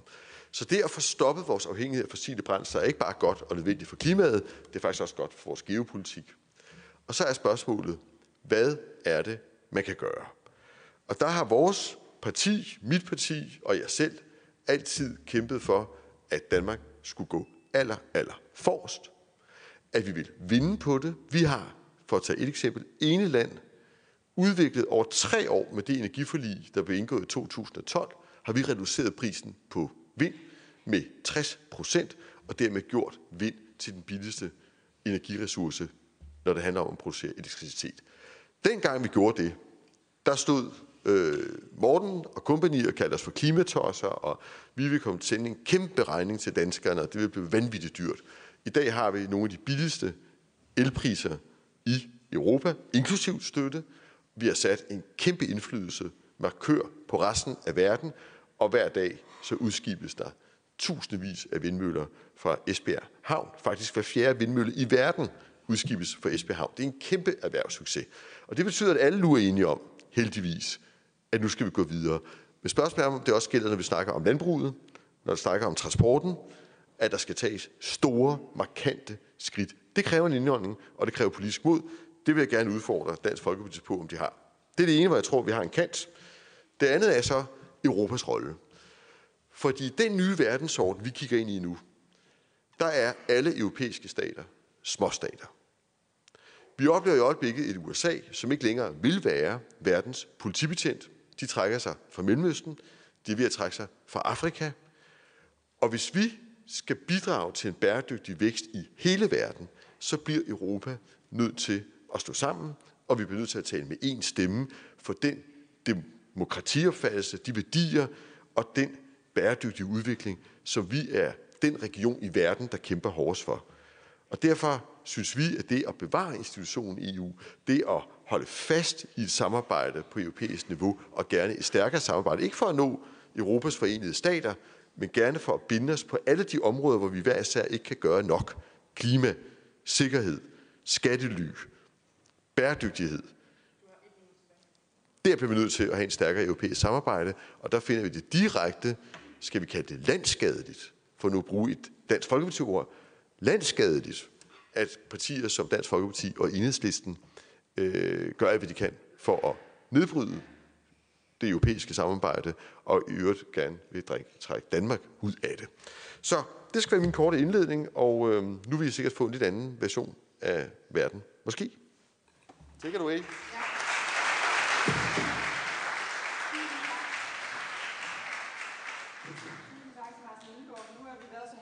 og få Morten Messersmith, han er sluppet ud af Folketingssalen eller noget, trykket på knappen. Om det er den rigtige, det må øh, I jo diskutere eventuelt ude i pausen her bagefter. Men øh, nu vil vi meget gerne høre øh, Morten Messersmith og Dansk Folkepartis holdning til øh, klimaet og øh, klimaet i fremtiden. Tusind tak. Du har øh, 3-4 minutter, hvis vi skal nå en debat. Det er fuldstændig rigtigt, jeg blev lidt forsinket, fordi vi sidder og stemmer om hasteloven for at fratage syrienskrig og indfødsret, den danske indfødsret. Og det binder meget godt an til noget af det, Lidegaard nævnte, at vi lever i en øh, verden, som er ikke bare præget af en masse konflikter, men også hvor der kommer nye magter på banen. Det er en verden, som kommer til at se på mange områder helt anderledes ud, end det vi har været vant til at skulle forholde os til. I 2030 vil Kina overgå USA i økonomisk slagstyrke. Øh, det betyder også militært, teknologisk, at verden fuldstændig forandrer sig. Hvis vi i det billede samtidig skal sikre en omstilling af det, der er fundamentet for hele verdens industri og vækst, nemlig energipolitikken, så kræver det, at vi griber det klogt an. Det kræver, at vi insisterer på at udvikle og ikke afvikle. Der er ingen af de lande, som i dag udvikler sig med en rygende hast. Det er ikke bare Kina, det er også Indien, Briklandene osv. Sydamerika. Der er ingen af dem, der vil acceptere den grønne omstilling, hvis det sker på bekostning af deres levestandard. Så vil de sige nej, det er ikke en model for dem. Derfor er den bindende opgave for os i Danmark, og jeg vil sige, hvis man ser på et verdenskort, kan man sætte en nål midt i Danmark og trække en cirkel rundt med en radius på en cirka 1000 km. Det er de lande, der skal knække nøden for at finde energikilder, som er ikke bare konkurrencedygtige, men billigere end olie, gas og kul. Og når min gode venner og kollegaer her står og siger, at i dag er el billigere, så er det ikke rigtigt. For hvis det var rigtigt, så var der jo ingen, der var så dumme at blive ved med stadigvæk at satse på kulkraft. Hvis der er noget, man kan forstå i de her lande, så er det at fokusere på, hvor man får tingene billigst og bedst. Så det, det handler om, det er, at vi bliver ved med at forske, udvikle, sådan at el måtte blive billigst, eller at brint i bilerne bliver billigst, eller hvad den nu måtte være. Og det er den store skillelinje i dansk politik i dag, for vi er egentlig helt enige, tror jeg, om, hvordan verden ser ud, at energipolitik også er sikkerhedspolitik, men om man sammen med de radikale og socialisterne vil sætte sig ned og sige, jamen det er os politikere, der skal øh, bestemme prisen, afgøre for eksempel, hvordan øh, Øh, flyindustrien skal udvikle deres nye øh, biofuels eller electrofuels, eller hvad det måtte være. Eller som vi siger, nej, lad industrien selv gøre det. Vi stiller midler til rådighed, stiller know-how, penge til rådighed, men præcis hvordan man for eksempel i europæisk luftfart vil lave omstillingen fra diesel, som det er i dag, til grønne teknologier, det må de om. Når Martins venner over i enhedslisten siger, at øh, vi skal reducere landbruget med en tredjedel, fordi så reducerer vi dansk CO2-udslip, så er det en direkte vanvittig handling. Fordi hvor er det, det fremtidige klimavenlige landbrug skal udvikles? Er det i Kina? Er det i Mellemøsten? Nej, det er i Danmark og i en radius af 1000 km herfra. Derfor så tror jeg ikke, at vi på tværs af partierne, det er heller ikke noget, der præger debatten om klimaloven i øjeblikket i hvert fald, er så uenige om, hvor det er, vi gerne vil hen. Den helt store uenighed, det er, hvordan vi kommer derhen. Om vi gør det ved at lukke ned, eller ved at investere. Og jeg har en enorm tillid til den teknologiske udvikling. Prøv at tænke på, da I fik jeres første mobiltelefon, og så sammenligne med den, I har i dag. Det er måske 10 år eller sådan noget, ikke? 12 år, på den stil. Det er jo to fuldstændig forskellige verdener. Og det understreger, hvor fantastisk den teknologiske udvikling er, hvis vi ikke stiller os i vejen for den, men allierer os med den. Så det er vores bud på, hvordan man, altså på de fire minutter, øh, griber det her an. Tusind tak.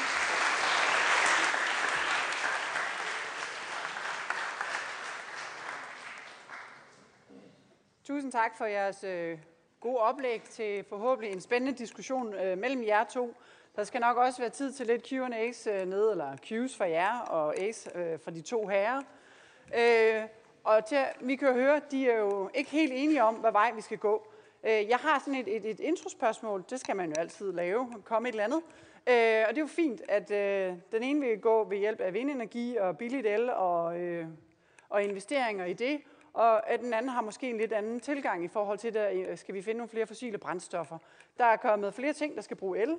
Øh, det er den ene ting. Det udleder også CO2 at producere el øh, og bruge det. Det er den anden ende. Og så har vi det her med øh, de fossile brændstoffer og udvikling. Skal vi lade det være over til industrien selv og finde noget øh, biofuel til vores flyvemaskiner? Eller skal vi simpelthen begynde at sanktionere? Tør politikerne gå ind og sanktionere i forhold til en årlig flyrejse per dansker? Øh, ikke nogen elløbehjul, ikke nogen elkraslermaskiner, ikke nogen el. Altså, det er jo, el er jo ikke altid den optimale løsning fordi vi bliver mere og mere dogne. Det har også nogle andre konsekvenser, kan jeg sige. Men øh, skal politikere sanktionere i forhold til at øh, reducere øh, udslippet af CO2? Bordet. Ordet er jeres. Jamen altså, jeg tror, at den bedste måde, jeg tror, vi har, vi, vi har jo faktisk gjort det. Altså på et område har vi gjort det, nemlig grøn energi. Der har Danmark gået fra 35 procent vedvarende energi i vores elforsyning til snart 80 procent, og vi rammer, vil jeg gerne vide på, 100 procent inden 25. Og når jeg siger, at det er det billigste, så er det ikke bare noget at finde på. Hvis man tager Eurostat og kigger på i Europa, hvem har de billigste elpriser, inklusiv støtten, den giver man jo kun de første 8 år af en vindmølles levetid. Derefter kører den i 22 år gratis. Det er derfor. Men inklusiv støtten, så ligger Danmark bare nede i, i bund 5-agtigt. Øhm, og det er simpelthen fordi, at vindpriserne, når først den står der, så er det jo meget, meget billigt, så de trækker priserne i markedet ned. Og det er rigtigt, at det får ikke Kina og Indien til at udbygge med vind i det omfang, de vil. Det er også fordi, der er en kæmpe kulindustri i de lande, så der er mange ting, der står i vejen for bare sådan en rationel øh, energiudvikling, og vi skal hjælpe dem med det. Det tror jeg, vi er enige om. Sanktioner. Altså, vi gjorde to ting for at starte den her grønne energiudvikling. Det ene var, at vi lavede ikke sanktioner. Vi sagde ikke, at det er forbudt at bruge kul, øh, men vi sagde, at det er dyrere. Vi lavede grønne afgifter.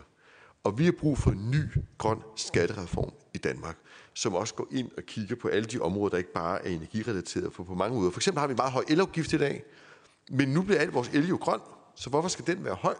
Og så er der nogle andre ting, som vi måske burde straffe mere, for eksempel vores øh, diesel og benzin og CO2-afgifter på dem. Vi bør have, og på den måde, ja, der skal vi sanktionere. Vi skal gøre det dyrt at forurene og billigere at gøre det rigtige. Og så skal vi gøre noget andet. Og der, det er måske her den største uenighed er, fordi jeg går ikke ind for, for planøkonomi. Men det vi gjorde med vindmøllerne, det var, at vi besluttede os for, dels at forske, det er vi også enige om, men så besluttede vi os også for at sige, nu bygger vi, selvom det er dyrt i dag, så bygger vi 5.000 megawatt vind. For så sætter vi nemlig industrien og markedet i gang med at udvikle den teknologi. Men det at lave det markedstræk, det er det, der skal ske inden for landbruget nu. Det er det, der skal ske inden for transporten. Og det er der, hvor vi får en diskussion, for det kræver noget politisk mod at beslutte sig for, den vej vil vi. Men det er det, der driver teknologiudviklingen. Hvordan og hvilke teknologier det så er, der vinder, det skal vi holde os fra. Men politikerne bliver nødt til at sætte et mål og trykke på knappen. Du give et kort svar, øh, hvis du har lyst til at lave et modsvar til Martin? Ja, super. Altså det bedste i verden ville jo være, hvis vi kunne lave en helst global afgift på klimagasser, som dækkede alt. Så vil der være fri konkurrence på at udvikle teknologier, som var effektive og grønne. Det tror jeg, vi alle sammen gerne vil. Problemet er bare, det er, det er ikke alle i verden, der gerne vil. Ingen gang, ikke, ikke engang inden for det EU, som Martin beder fem gange til hver morgen han står op, øh, kan man blive enige om det. Der har man godt nok lavet et kvotehandelssystem, hvor man skal betale, når man udleder klimagasser.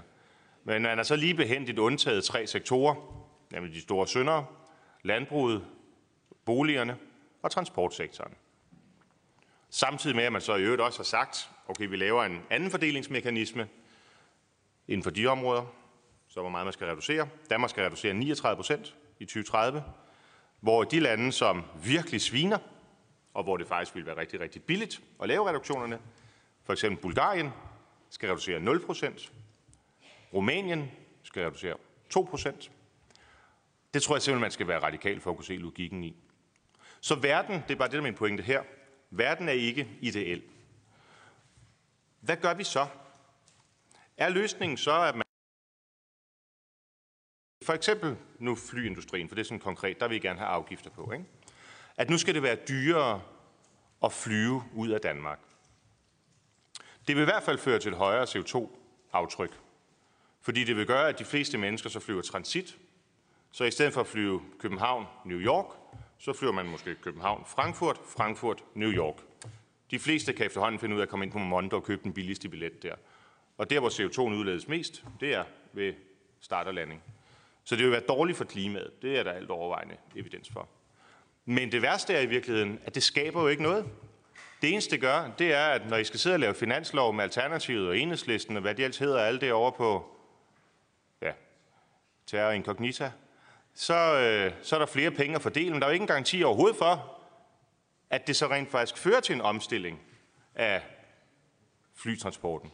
Så det vi hellere vil, i stedet for vil, det er at sige, hvis nu vi indleder et partnerskab med luftfartsindustrien og med landbruget, om for eksempel at bruge de restprodukter, der er rundt omkring på markerne, halm og anden, anden generation, som ligger og i dag bare rådner, det afgiver jo også CO2.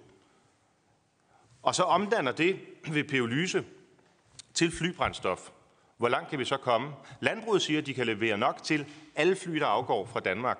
Det koster en investering på måske en milliard fra vores side, statens side. Men hvis vi kan få industrien til at chippe med, så er det, vi finder løsninger, som ikke er sådan noget planøkonomisk snask, hvor politikerne sidder her og tror, de skal opfinde den dybe tallerken på ny, men hvor det er dem derude, der ved, hvordan man flyver et fly, hvordan brændselsmotoren fungerer, der leverer resultaterne. Og det er, den, altså det, er det, der er forskel mellem os. Jamen altså, om EU vil jeg bare sige, altså hvordan man kan være modstander af det eneste økonomi i verden af betydning. EU er jo stadig verdens største handelsøkonomi, det største eksportmarked for alle andre lande.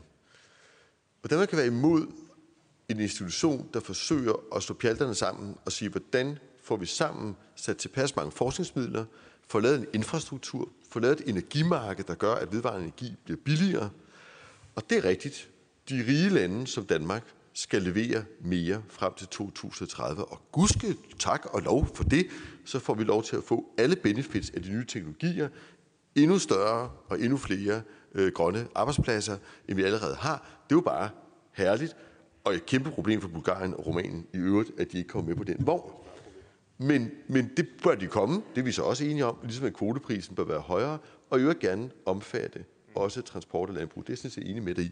Det, at man går ind for EU, betyder ikke, at alt, hvad EU gør, er perfekt. Det er ligesom, man kan godt gå ind for Folketinget og grundloven, uden at synes, at alt, der bliver vedtaget i Folketinget, er godt. Men tænk, hvis vi ikke havde Folketinget og grundloven, så havde man ligesom en udfordring. Fordi hvor skulle så mødes og aftale ting og sager? Det er bare det, der er min pointe i forhold til EU.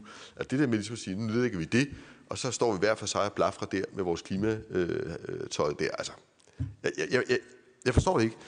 Jeg har da mistænkt for, inderst inden, aller, aller inderst inde i din sorte eller grønne sjæl, ikke? Der, der, der tænker du, det, det var sgu lidt ærgerligt, at vi fik baseret os på den der galej der, ikke? Fordi godt nok er der, og det er jo det er vi jo også enige om nu, domstol, man kunne gøre lidt mere demokratisk og sådan Jeg er helt enig, men, men inderst inden, tænk hvis vi ikke havde EU, så havde vi deldymme godt nok problemer ikke? i dag, altså på stort set alle områder. Det er også dem, der har stoppet flygtningene og alt det der. Nå, men det skal vi ikke ind på i dag. Men så vil jeg sige om flybrændstoffer, jamen altså, hele din vision, hele din vision deler vi med at lave bæredygtigt flybrændstof. Og det er derfor, vi siger, og det siger flyindustrien også selv, nu laver vi en CO2-afgift, altså ikke sådan en billetstykafgift, men vi belønner de fly, der flyver mere effektivt, og som også gør, når de øh, starter og lander, gør det mere effektivt. De slipper billigere. Den er jo en lille afgift, så det påvirker ikke deres konkurrenceevne. Tyskland har jo indført sådan en. Sverige, Norge har indført sådan en afgift, så det påvirker ikke konkurrencen nævnværdigt. Og alle de penge, der kommer ind der, skal selvfølgelig målrettes præcis de penge, der skal skydes til det her. Det er vi enige om. Jeg vil gerne have lov til at sparke et, øh, sådan et lille benspænd ind. Nu tror jeg, der, ja, der går galt i mig her. Jeg ved ikke, om den er tændt. Den er tændt.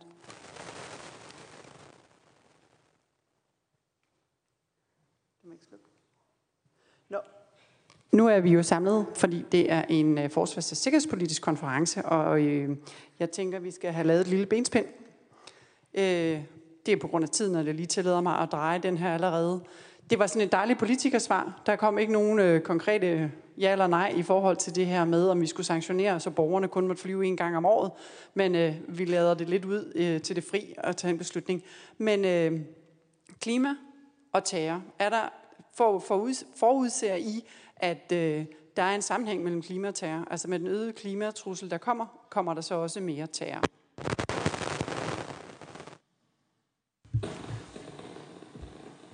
Ja, vil du lige...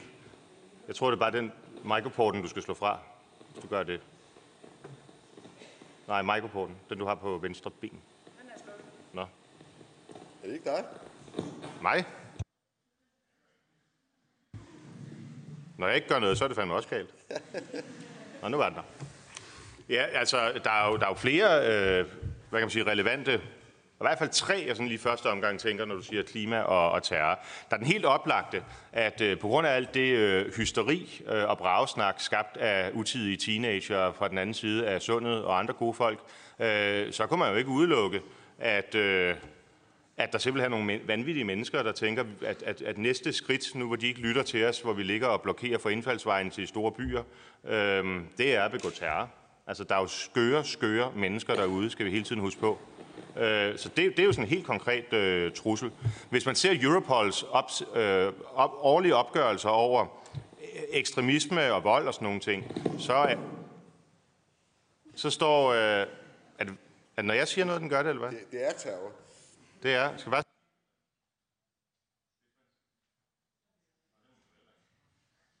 Okay. Øh, hvis man ser Europols oversigt over øh, ekstremisme og så videre, så står venstrefløjen jo for en, altså, og det er ikke dig, bare roligt. Øh, venstre, den rigtige venstrefløj står jo for en helt sindssygt stor andel af de angreb, der sker ude i Europa. Og der kunne man godt forestille sig, at sådan nogle øh, veganerfascister og hvad ved jeg begynder at... Øh, Nå, men vi har jo allerede set, hvordan man, man kan ikke gå med en minkpels på gaden, uden at blive truet med maling, og ved fandme ikke hvad. Så, så det, er jo, det er jo en form for terror.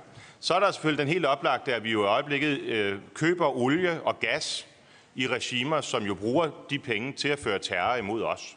Altså især jo øh, de varabistiske lande i Mellemøsten og Iran osv. Altså de olieproducerende lande der, pumper vi vestlige kroner ned i, hvorefter de, de så sender øh, formørket propaganda og nogle gange jo jihadkrige og hvad ved jeg direkte tilbage i, øh, til, i, til Vesten. Ikke? Og det vil vi jo, altså det er jo noget af det virkelig smukke, og Martin var lidt inde på det i sit oplæg, som virkelig tænder mig i den her debat. Det der med, hvis man kan få Mellemøsten til at gå falit, øh, så vil verden blive et bedre sted at leve i. Øhm, altså Israel skal nok klare sig, øh, så det er de andre, jeg tænker på. Ikke? Øhm, så der kan man helt klart begrænse noget terrorisme, hvis vi får folk i verden til at bruge mindre øh, olie og gas. Øhm, og så var der en tredje, som rendte mig i hu. Kan du huske, hvad jeg tænkte på? Prøv lige at tage den herfra. Altså, man kan jo sige meget om Greta Thunberg, men terrorist kan man jo ikke kalde hende for pokker. Altså, den stakkels teenager der, som alle middelalderen mænd bare falder over og øh, er ved at slagte, fordi hun faktisk har påpeget en udfordring, vi to ikke har været i stand til at løse, selvom vi har vidst i mange, mange, mange år at den var der. Ikke? Men jeg deler jo din bekymring. Altså, hvis, ikke, hvis ikke vi gør noget ved det her, så kunne det der godt blive et problem. Ja. Øh, og derfor, det, det er endnu en god grund til at gøre noget. Øh, og, øh, og skøre mennesker er der jo overalt. Jeg synes bare ikke, hun er en af dem. Øh, jeg synes sådan bare, at hun har været med til at skabe Øh, den politiske stemme, der gjorde, at det her kom op, for eksempel under sidste folketingsvalg, og blev et af de helt store temaer, vi to diskuterede gennem hele folketingsvalget. Og tak for det. Altså, det er jo det, der skal til, for at der sker politisk handling. Og, og for at svare meget præcis på dit første spørgsmål, jeg går ikke ind for at sige én flyrejse per dansker, men jeg går ind for at gøre det dyrere at flyve og løse problemet. Altså, det er jo, så det er jo en sanktionering, men det er ikke et forbud. Det var mit svar. Øh, og så vil jeg sige, at, at der er selvfølgelig den sammenhæng, at når man ser på de klimaforandringer, vi står overfor, det var måske det tredje ben, øh, du tænkte på, Morten, øh, øh, og hvor det rammer. Så rammer det jo typisk stater og områder i verden, der i forvejen huser meget øh, marginaliserede grupper, utrolig mange fattige mennesker, og det vil skabe meget store flygtningestrømme. Langt, langt flere flygtningestrømme, end vi i dag har på grund af væbnede konflikter for eksempel. Sådan er det allerede. Sidste år var, så vidt jeg husker, 65 øh, millioner på flugt. Langt hovedparten var klimaflygtninge, og ikke der.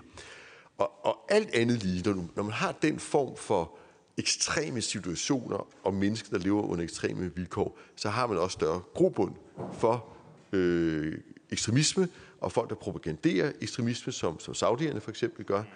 Og, øh, og det vil sige, at altså, nød og elendighed er også grobund for rekruttering af terrorister. Så, så på den måde er der også, også det. Så vil jeg bare spørge, Morten, når nu er vi enige om alt det her, og også om, tænk hvis vi kunne tage oliepengene fra sjejkerne dernede. Synes du så ikke, at det, der hedder energiunionen i EU, altså der, hvor vi er blevet enige om lige præcis at stå sammen om at prøve at få mindsket importen af gas fra Rusland og olien fra Mellemøsten, at det ikke er et fantastisk initiativ? Øh, jo. Tak. Nå, øhm, det er, altså, og jeg kan næsten parafrasere dig selv, øh, Lidegaard, fordi lige før tror jeg, du sagde, selvom man går ind for EU, går man jo ikke nødvendigvis ind for alt fra EU. Og så vil jeg bare sige, selvom man er imod EU, er man jo ikke nødvendigvis imod alt fra EU. Altså, øh, du har jo øh, din egen øh, partifælle i, i Bruxelles, øh, Helve, og jeg har da ofte stemt sammen i min, vores 10 år øh, i, i Europaparlamentet der sammen. Så det gør man sagtens. Men, men det, at man, øh, at man retter nogle skønhedsfejl i et system, gør jo ikke, at selve systemet bliver skønt. Så i forhold til, nu kommer jeg ind på den tredje, og det er meget vigtigt, det var den her, der, øh, der, der fik mig til at tænke på det.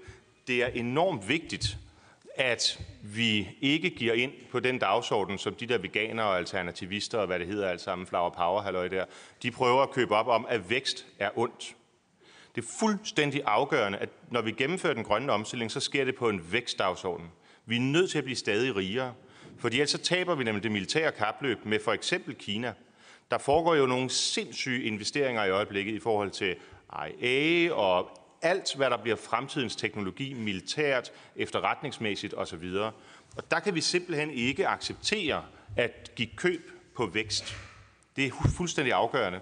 Øh, der er ingen værdi i, at vi er grønne, hvis vi bliver junior- eller lilleputspiller på, på, på verdensplan eller i NATO. Øhm, og derfor tager Lidgaard jo fejl, når han siger, at vi skal flyve mindre.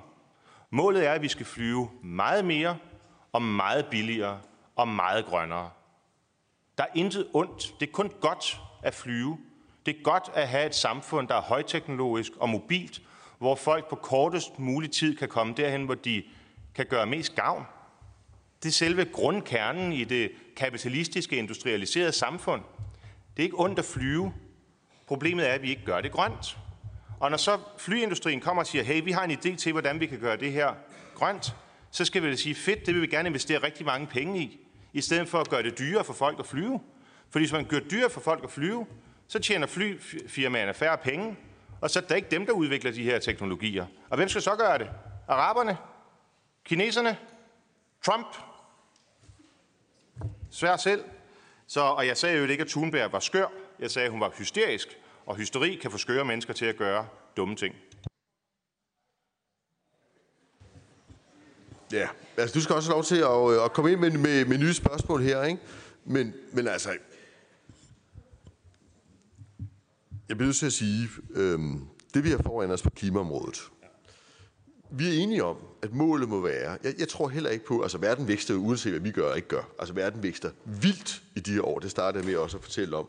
OECD forudser jo en fordobling af verdens BNP de næste 15-20 år.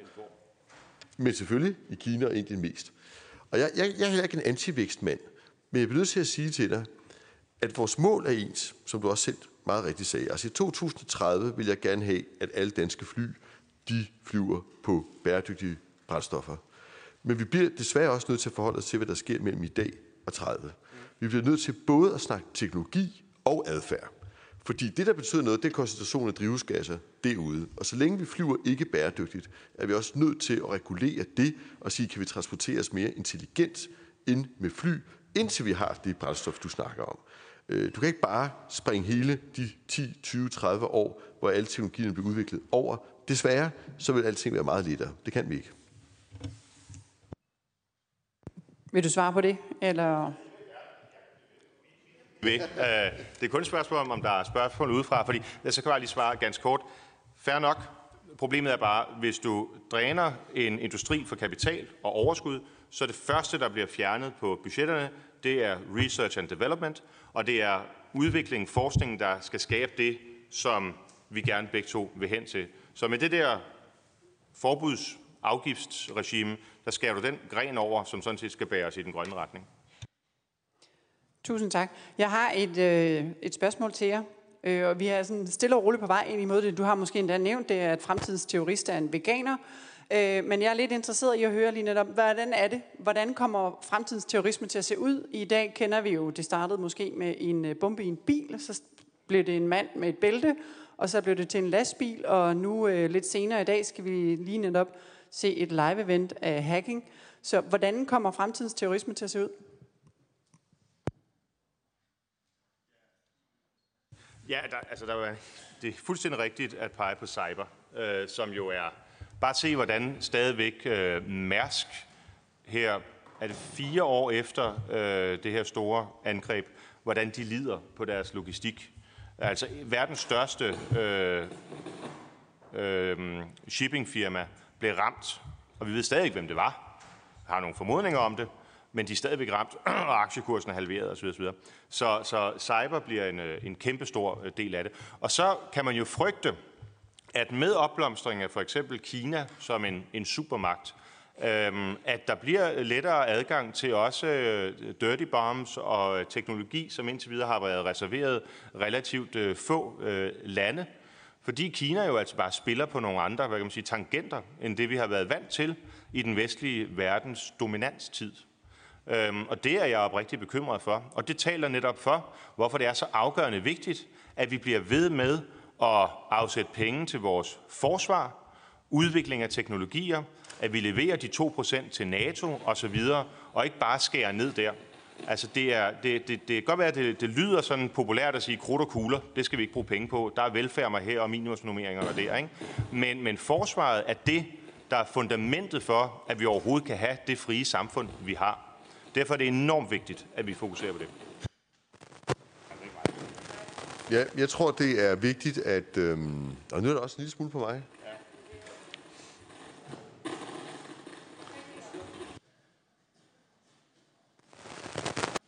Nu går jeg selv til i den. Skipper det. Nu skal jeg høre. Altså, det er jo helt rigtigt, at der, der er både noget, man kan kalde for statsterror, og der er noget, man kan kalde for for civil øh, terror, og øh, desværre tror jeg, vi vil se et langt bredere terrorbillede. Cyber er afgørende, men det er jo også derfor, der er sket noget der. Tak for det. Men lige præcis, når vi snakker det her trusselsbillede, så bliver det jo afgørende ikke bare, hvor mange penge vi bruger, Morten, men, men hvor vi bruger dem henne. Og de partier har jo ligesom været banderfører for, at det, der var aller, aller vigtigst i det sidste forsvarsforlig, det seneste, det var jo at oprette en brigade, der kunne stå og vinde på russerne. Og der må jeg bare sige, den trussel, der kommer fra Rusland i dag, er efter min allerbedste overbevisning, og det er ikke bare mig, der tænker det, det er jo også NATO, der tænker det, det er jo især en hybrid trussel, det er en cybertrussel, hvorimod at sandsynligheden for, at der egentlig kommer et angreb på et NATO-land, end sige Danmark, er forholdsvis begrænset. NATO skal have et robust svar, også konventionelt over for Rusland. Det har vi også. Vi bruger 20 gange flere penge hvert år på konventionelt forsvar i forhold til Rusland. Det skal vi også gøre. Det skal vi have. Men hvis vi gør det til 25 gange mere på det konventionelle forsvar, så er det ikke det, der gør en forskel. Det, der gør en forskel her, er at gå ind lige præcis på de nye områder. Hybridkrig, cyberforsvar, og give den fuld gas der. Og på klima. Og på klima. Fordi at den terror, vi oplever fra ekstremistisk side, er jo gødet og finansieret af de stater, vi finansierer gennem vores olie- og gasimport. Så, så det hænger sammen, det hele. Og den propaganda, der udgår fra Saudi-Arabien og Katar stadigvæk i store dele af Afrika, samtidig med at kineserne opkøber deres infrastruktur, kunne vi jo, burde vi jo være bruge langt flere midler på at imødegå som Europa betragtet. Og tage ansvar for udviklingen af det afrikanske kontinent, fordi det er der, den egentlige, meget mere diffuse sikkerhedstrussel kommer fra, tror jeg, end det er fra et, en konventionel øh, trussel fra Rusland. Øh, så, så det er et meget, meget mangfoldigt billede, vi står overfor, når vi snakker terrorisme, både fra stater og fra andre. Og det kræver derfor også meget mere mangfoldige svar, end bare bevidstløst at sige, at vi skal have flere soldater til at stå og vente på, at russerne kommer.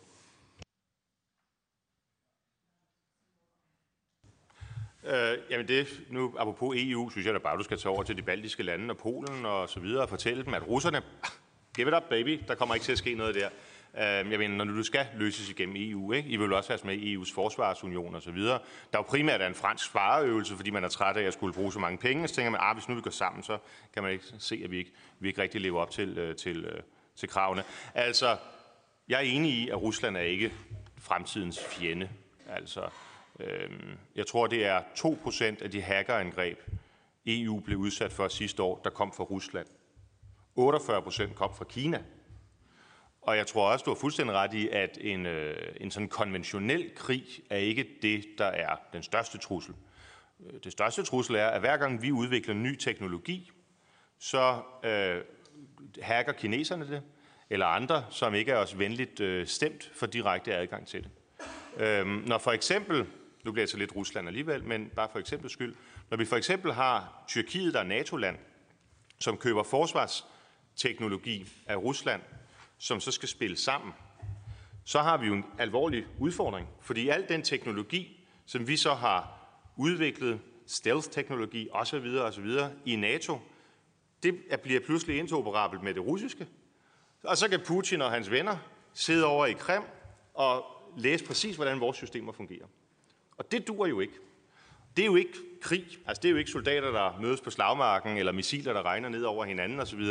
Men det er krig i den forstand, at det er alliancer mellem lande, der prøver at positionere sig i forhold til den fremtidige verdensorden, hvor Tyrkiet i min øh, optik klart har meldt ud, at de er ikke en del af NATO, de er ikke en del af, af Vesten. Øhm, det bør vi tage bestik af, også hvad der foregår i, i øjeblikket. Der kunne EU måske godt hvis man havde muskler i stedet for bare ambitioner, kunne man måske godt gøre lidt, øh, lidt mere. Men, øh, men når jeg siger, bare for at understrege det, når jeg siger, at vi skal investere i forsvarsteknologi, så er det ikke nødvendigvis krudt og kugler. Så er det i høj grad som en del af cyberforsvaret. Øh, Tusind tak. Vi er ved at nærme os afslutningen. Lige om lidt, så får I lov til at stille nogle spørgsmål til Martin Lidegaard og Morten Messerschmidt. Men uh, inden da har jeg sådan et afsluttende, I får lov til at få 30 sekunder hver til at svare på den. Skal uh, klima- og forsvars- og sikkerhedspolitik tænkes sammen? Helt, helt afgjort. Der, altså, alt andet giver ikke mening. Så vil jeg godt prøve noget helt nyt.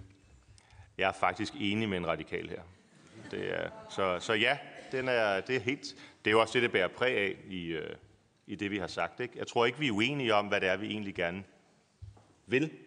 Men det, vi kommer til at diskutere, det er, hvad er de kloge virkemidler. Tusind tak. Nu er det øh, op til jer. Vi venter med at klappe af dem til sidst, fordi så husker jeg også, at jeg lige skal give dem noget vin. Det øh, plejer jeg at glemme. Det er lidt pinligt. Nu er det op til jer. Er der nogen, der har forberedt nogle spørgsmål, eller har gået og tænkt lidt over det, vi snakkede om, øh, inden I røg ud til pausen?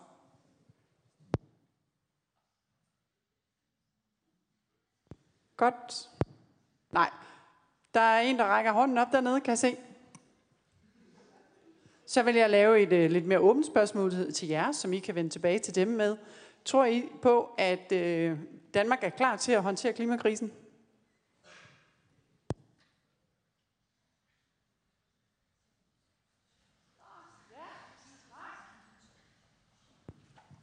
Der sidder to. Der er altså en ungdomspolitiker her, han er allerede fremme i skoene. Du får for lov til at sige noget lige om lidt. Da tidligere i dag hørte I, hvad Peter Michael her var inde og snakke om. Han snakkede lidt mere om den her konventionelle krig, at det var vigtigt i stedet for forsvarsteknologi, at vi rent faktisk oprustede med krudt og kugler, så vi var klar til at modtage fjenden, når han kom rullende ind over Danmarks grænser. Øh, det var sådan noget af det, og I to I taler lidt mere om, at øh, der er ingen udsigter til konventionel krig, men øh, Morten Messersmith vil trods alt gerne være med til at øge forsvarsbudgettet øh, til at kunne udvikle noget teknologi. Det er jo lidt interessant at sige, jamen hvis man får ikke forsvaret, men for folk og sikkerhed, og nogle militærfolk mener, at øh, der skal oprustes med krudt og kugler, og at vi så har nogle politikere, der mener, at der skal bruges øh, teknologi. Nu er der salen ikke øh, er så engageret ud over den her ungdomspolitiker, men du får ikke lov til at sige noget. Okay. Først og fremmest så vil jeg sige, at jeg synes, det er fedt, Morten, at du er begyndt at gå så meget op i klimaet. Mit spørgsmål, det var i forhold til flyrejser, øh, hvor du ganske rigtigt siger, at det handler ikke om, at man skal gøre det dyrere at flyve. Det handler omkring, at flybranchen skal blive mindre klimabelastende. Vil du så også anerkende, at en måde, man kunne gøre det, vil være at lægge en beskatning på EU-niveau på CO2-udledningen på brændstoffet? Fordi så har de flyselskaber, der rent faktisk går forrest i forhold til at lave de her nye teknologier, de har en kæmpe konkurrencefordel i et kapitalistisk marked. Jeg går ud fra, at du er opmærksom på, at flyindustrien i Europa er omfattet af ETS, altså The European Trading System, så der er allerede en sådan afgift. Problemet er bare, at de penge, der kommer i kassen, går ikke til at udvikle flybrændstofferne, fordi man har fulgt den model, som socialisterne og de radikale gerne vil.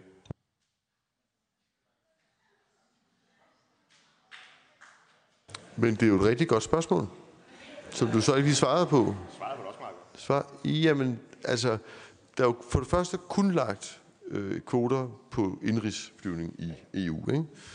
Og det er vel også rigtigt, at når du ikke lægger det på billetten, men på brændstoffet, så belønner du de, de gode markedstankegang, de virksomheder, der udvikler mere bæredygtige brændstoffer og mere effektive fly, de får en gevinst. Det er hele ideen med grønne afgifter. Så det kunne jo være, at for eksempel SAS, som nu har en kæmpe øh, ambition om at nedsætte deres CO2-udledning, de vil jo blive belønnet i det her system, ikke straffet. Men det er der jo i dag. Og der er ikke sket meget udvikling. Jo, det hvor der er sket, det er i teknikker, hvor du, især hvor du lander, øh, fordi så, når du bruger motoren til at stanse friktionen, så bruger du meget energi. Ikke? Det, det er primært der, hvor for eksempel SAS og Lufthansa har, øh, har udviklet. Altså, jeg er helt med på modellen, og jeg synes, det er fedt, hvis de danske luftfartsselskaber osv. gerne selv vil opkræve afgifterne, fordi så ved vi, at de går til at udvikle teknologi. Og problemet med ETS'en, når de penge opkræves, det er, at det jo ikke går til at udvikle de her teknologier. Så markedsmekanismen er der jo i dag. Den giver bare ikke det udbytte, I gerne vil have. Så kan man sige, okay, så fordobler vi prisen eller et eller andet. Det er muligt. Men, men, men, men for at det overhovedet giver mening, det er, at de penge, man opkræver, de skal så også bruges til at skabe de brændstoffer, som skal være fundamentet for den grønne omstilling. Og det gør man ikke i dag. Og det er der ingen garantier for i jeres model, hvor I bare vil have det som et finansieringsredskab. Altså, Ej, det er faktisk det, vi foreslår, at alle penge, der kommer ind, målrettet går til præcis udvikling af bæredygtige brændstoffer. Altså det radikale forslag. Okay, det er så altså. ikke det, socialisterne siger. De vil bare have det ind, ikke? Men, men fair nok, hvis, hvis så er det kun halvt galt. Altså, det er jo meget bedre, hvis flybranchen gør det selv, hvis de driver det frem selv, end at vi skal sidde og vedtage det her. Tusind tak. Jeg er ked af det, at med mindre det er noget, der virkelig brænder, kan klares på. Ja, men jeg har lige fået at vide i min øh, ikke fungerende høresnegl, at vi skal til at afslutte. Og jeg kan se, at den sidste ungdomspolitiker, der kommer til panelet, øh, kommer. Så med mindre der er en af de her ildsprudlende unge mennesker, der sidder herude, der har noget, der brænder, et enkelt spørgsmål, der brænder på læberne, så vil jeg sige tusind tak til Martin Lidegaard og Morten Messersmith for at deltage i dag.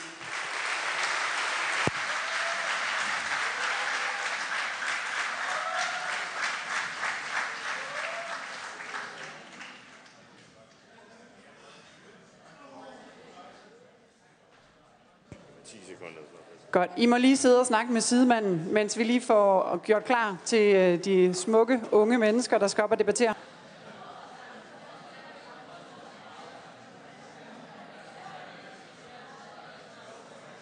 Så er vi øh, klar til den at byde øh, de fantastiske unge mennesker velkommen, der har dedikeret sig til politik.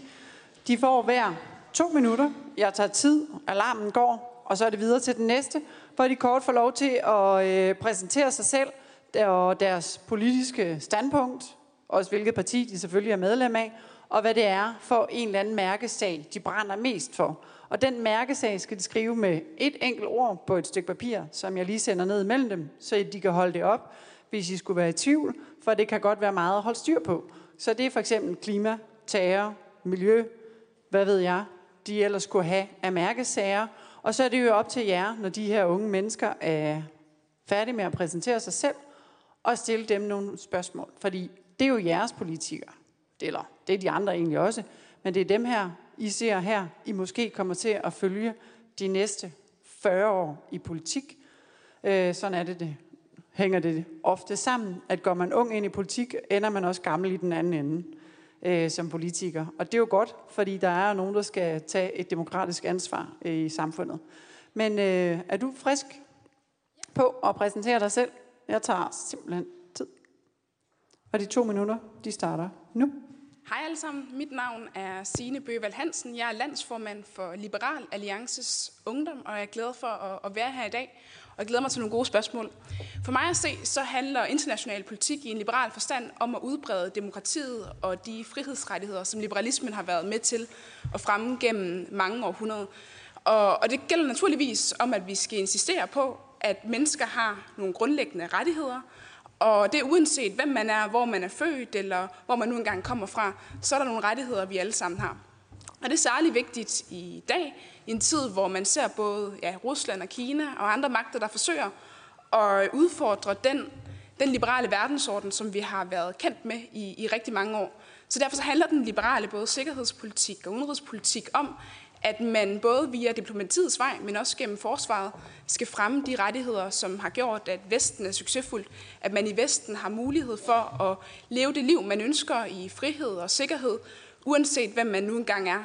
Og det er det, som må være det grundlæggende øhm, ja, det udgangspunkt for øh, den liberale udenrigs- og, og sikkerhedspolitik. Det er netop at, at fremme individets værd. Så glæder jeg mig til en god debat. Jeg kan forstå, at jeg skulle skrive et, øh, et ord her på, øh, på papiret, og hvad skal vi så gøre med den? Vi sender bare videre. I sender bare videre. Okay. Det er jo. Tak for ordet.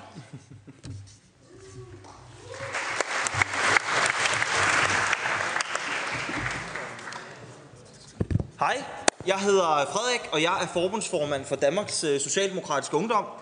Og øh, min sådan vigtigste politiske kamp, det er sådan en todel kamp. Det er nemlig, at kampen for grønne fremskridt og kampen for sociale fremskridt skal gå hånd i hånd. Og med det mener jeg, at hvis vi skal komme klimaudfordringen til liv, som er vores generations allervigtigste kamp, så skal det ske samtidig med, at vi bekæmper uligheden ikke bare i Danmark, men i hele verden. De sociale fremskridt og de grønne fremskridt skal gå hånd i hånd. For hvis ikke det sker, så ender vi med at stå i en situation, hvor vi måske får løst klimakrisen, men til gengæld ser galopperende ulighed i hele verden. Eller får bekæmpet uligheden, altså får en mere lige verden, men til gengæld ikke får løst klimaudfordringerne. De to udfordringer skal sammensmeltes i en politisk løsning, der handler om stærke fællesskaber, om internationalt samarbejde, om at vi beskatter de rigeste en smule hårdere for at finansiere, at de fattigste kan få en uddannelse, kan komme ind på arbejdsmarkedet. Så vi sørger for, at vi rent faktisk får skabt verdens grønneste velfærdssamfund i det her land, som kan være et udstillingsvindue for hele resten af kloden. Og så er der nok nogen, der spørger, hvordan kan det være, at det handler om sikkerhedspolitik og forsvarspolitik? Hvad er sammenkoblingen? Sammenkoblingen er, at hvis vi ikke får løst ulighedsproblemet, hvis vi ikke får overbevist Trump og Putin og alle de andre om, at klimaudfordringen også skal tages seriøst, så får vi aldrig en mere sikker verden. Jeg glæder mig til debatten. Tak for ordet.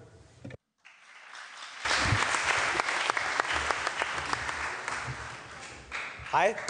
Kan man høre, virker? Yes. Mit navn er Lukas. Jeg er landsformand i Radikal Ungdom. Og en af grundene til, at jeg er rigtig glad for at være med i lige præcis Radikal Ungdom, det er fordi, at Radikal Ungdom er nok Danmarks mest internationale ungdomsparti. Jeg har svært ved at se på en eneste udfordring, vi har globalt lige nu, som vi ikke kan løse igennem mere internationalt samarbejde. Flygtningekrisen. Udfordringen med flygtningekrisen i dag er, at EU's lande, dengang at Venstre sad i regering, så nægtede Inger Støjberg at komme til møderne, hvor vi skulle tale om, hvordan vi fordeler verdens flygtninge. Så der er vi afhængige af en despot i Tyrkiet. Klimaudfordringerne.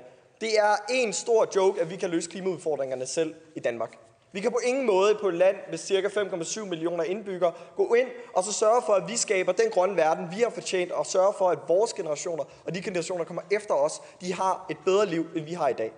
Derfor er vi nødt til at samarbejde i EU, og vi er nødt til at samarbejde i FN, og vi er nødt til at samarbejde i NATO. Vi skal gå fuldstændig ind i det internationale samarbejde, fordi der er ikke noget alternativ til at samarbejde internationalt. I Radikal Ungdom så handler det her om, at vi skal beskatte CO2 globalt. Det handler også om, at vi skal sørge for, at når vi tager sikkerhedspolitiske overvejelser, at vi så har et bredt folketingsflertal bag os. Og til sidst, men ikke mindst, så handler det internationale samarbejde også om, at når USA de siger, at de ikke har lyst til at være med i Paris-aftalen mere, når vi ikke længere kan stole på dem, vi før kunne stole på, at så kan vi så kigge til EU. Så kan vi så kigge til FN, og så kan vi så kigge til NATO, og så kan vi derigennem samarbejde udenom dem, der ikke længere har lyst til at samarbejde for en mere grøn verden, hvor generationerne efter os kan få et bedre liv og ikke et værre liv. Det er derfor, jeg er med i Radikal Ungdom, og jeg glæder mig rigtig meget til debatten. Tak.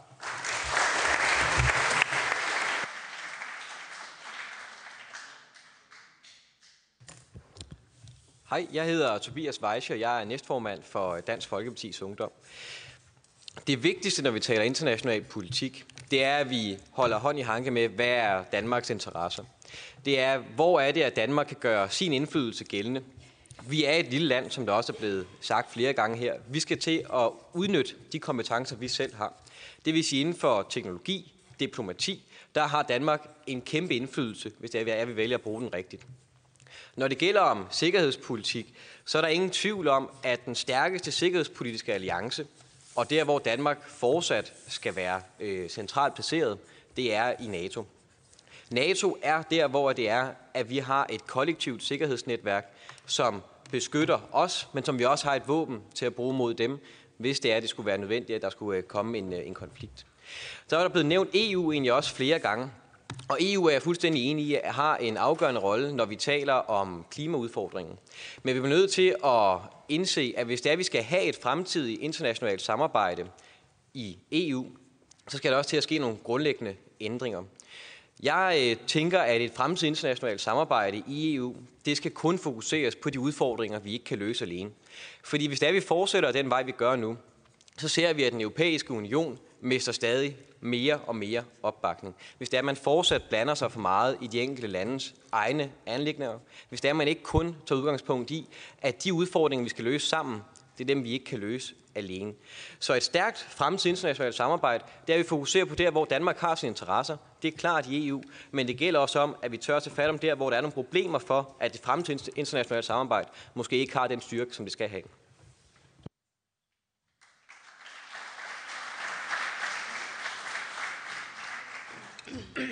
Hej alle sammen. Mit navn er Christian. Jeg kommer fra Venstres Ungdom, og øh, jeg øh, har på mit skilt her skrevet øh, mere frihed til jer. Egentlig også til mig selv. Os alle sammen. Og øh, det, det var den vigtigste ting, jeg lige kunne finde på, hvis jeg sådan skal summere vores politik op til en ting. Og det gælder både øh, de små ting i dagligdagen, men det gælder også de store ting. Og øh, i dag, så er der faktisk noget, der hedder FN-dag. Det er fordi, vi hylder, at det er 74 år siden, at, øh, jeg ved ikke, om I har, vi har arbejdet med det tidligere i dag, det har jeg godt, øh, jeg har ikke været her hele tiden. Men altså, vi hylder jo øh, det internationale samarbejde, som man fik øh, startet dengang efter 2. verdenskrig med FN. Og vi hylder internationale partnerskaber, om det er FN, om det er EU, eller det er vores sikkerhedspolitiske øh, alliance NATO. Vi tror på, at det er de øh, internationale samarbejder, der er med til at gøre verden mere fredelig og øh, verden til et bedre samfund. Så derfor så er det vigtigt, at vi værner om de her institutioner. Og øh, nu hvor vi har det sikkerhedspolitiske fokus i dag, så vil jeg gerne hive NATO frem og sige, at jeg synes faktisk, at det er lidt en skam, at vi ikke ordentligt, vil jeg sige, værner om det i Danmark. Jamen altså, vi øh, nasser på vores venner. Det er, hvad vi gør. Vores venner, det er USA, og vores øvrige vestlige venner i Europa og alle de andre vestlige lande i verden, som er med i NATO. Der har vi lavet en, en, en aftale om, at jamen, vi forsvarer hinanden. Måske hørt om den her øh, musketeriet en for alle, alle for en. Men med til den her musketeriet hører jo, at man ikke skal køre på frihjul. Alle skal bidrage lige meget til det her partnerskab. Og derfor så har vi sagt ja til at bruge 2% af vores BNP, vores økonomi, på forsvaret, så vi også kan redde de andre, så de ikke kun kan redde os. Og det gør vi ikke. Så vi nasser vores venner. Og øh, det var en vigtig ting, jeg synes, at vi skal ændre i dag. Jeg tror måske, min tid er ved at være løbet ud. Tak.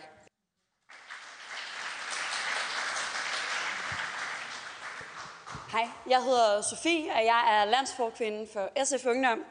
Øhm, og jeg er sådan set enig i, at man skal leve op til sine internationale aftaler, og et internationalt ansvar er vigtigt. Øhm, men jeg synes, nu vil jeg lige gribe den der, hvor Christian slap den med NATO. Jeg synes måske, det er på tide, vi begynder at overveje, hvad det er for nogle samarbejder, vi indgår i. I NATO sidder øh, både Tyrkiet, der lige har invaderet det nordlige Syrien, og øh, USA, der lige nu styrer sig Trump. Jeg synes, vi skal styrke øh, det europæiske øh, forsvarssamarbejde i stedet. Jeg synes, vi skal lægge vægten øh, her, hvor vi øh, ved, vi kan stole på vores samarbejdspartnere.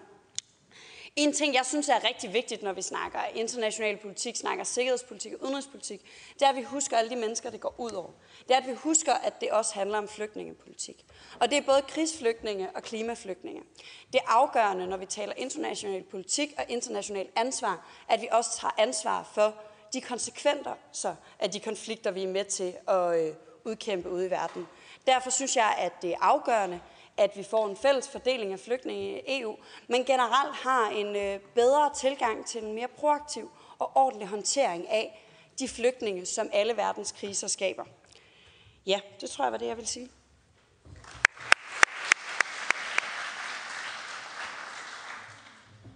Hej, jeg hedder Anders Storgård, og jeg er landsformand for konservativ ungdom. Nu sagde du godt nok, at de fleste af os nok kommer til at sidde og være inde i politik om 40 år.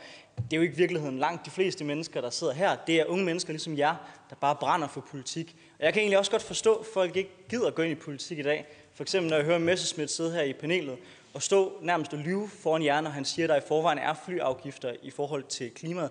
Øh, det er undtaget på international plan for afgifter. Det kan man ikke, og der er ikke noget, der minder om afgifter, der svarer til den udledning, der er i dag. Det er derfor, det er billigere for jer at tage tog, eller derfor dyrere for jer at tage toget, end det er for eksempel at flyve til Prag. Men i forhold til spørgsmålet, som handler om vores generelle øh, forhold til det her emne, den 9. november, der øh, er det 30-årsdagen for murens fald.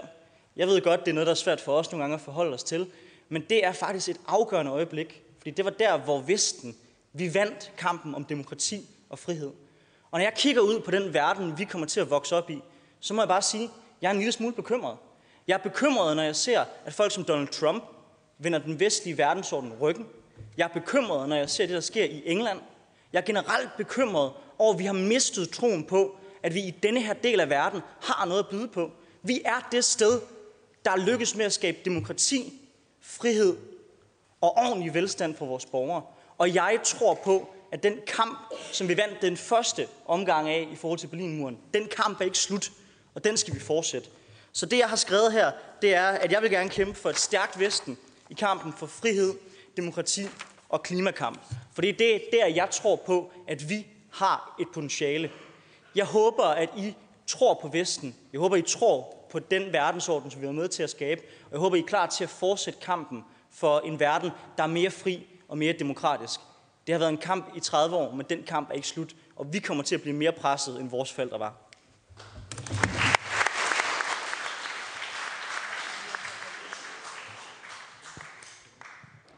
Mange tusind tak for jeres øh, præsentation. Jeg vil sige noget det alle sammen inden for de to minutter. Og det vil jeg at mærke rigtig, rigtig godt, når man er politiker og kunne holde sig til tiden. Men øh, det er rigtig dejligt. Vi er selvfølgelig kommet her for at diskutere omkring jeres holdning til forsvars- og sikkerhedspolitik, og noget af det, som øh, de her unge mennesker blev øh, præget med i formiddags, det var jo lige netop, hvordan har verden udviklet sig, særligt siden 2. verdenskrig, med de forskellige, både Varsjava-pakten og NATO og FN, og vi hyldede også lige FN og FN-dagen. Øh, det skal man gøre, når man har en mand i uniform. Øh, men øh, en af de ting, der I snakkede, eller en stor del af jer var inde omkring det her med, at vi skal styrke de internationale alliancer. Men øh, det vi også så klart i formiddags, det var det her med, at der er større og større sprækker i de internationale alliancer. Det kan godt ske, at vi vandt, øh, Vesten vandt øh, i 89, øh, da Berlinmuren faldt, men efterhånden er der jo sket en hel masse udvikling. Øh, Øst er ikke længere en øh, tillidsfuld samarbejdspartner. Øh, vi har USA, som øh, truer med at trække sig ud af NATO, og just har vi lige set Brexit. Så øh, jeg vil gerne have, hvordan tror I på, at vi kan styrke de internationale alliancer fremadrettet?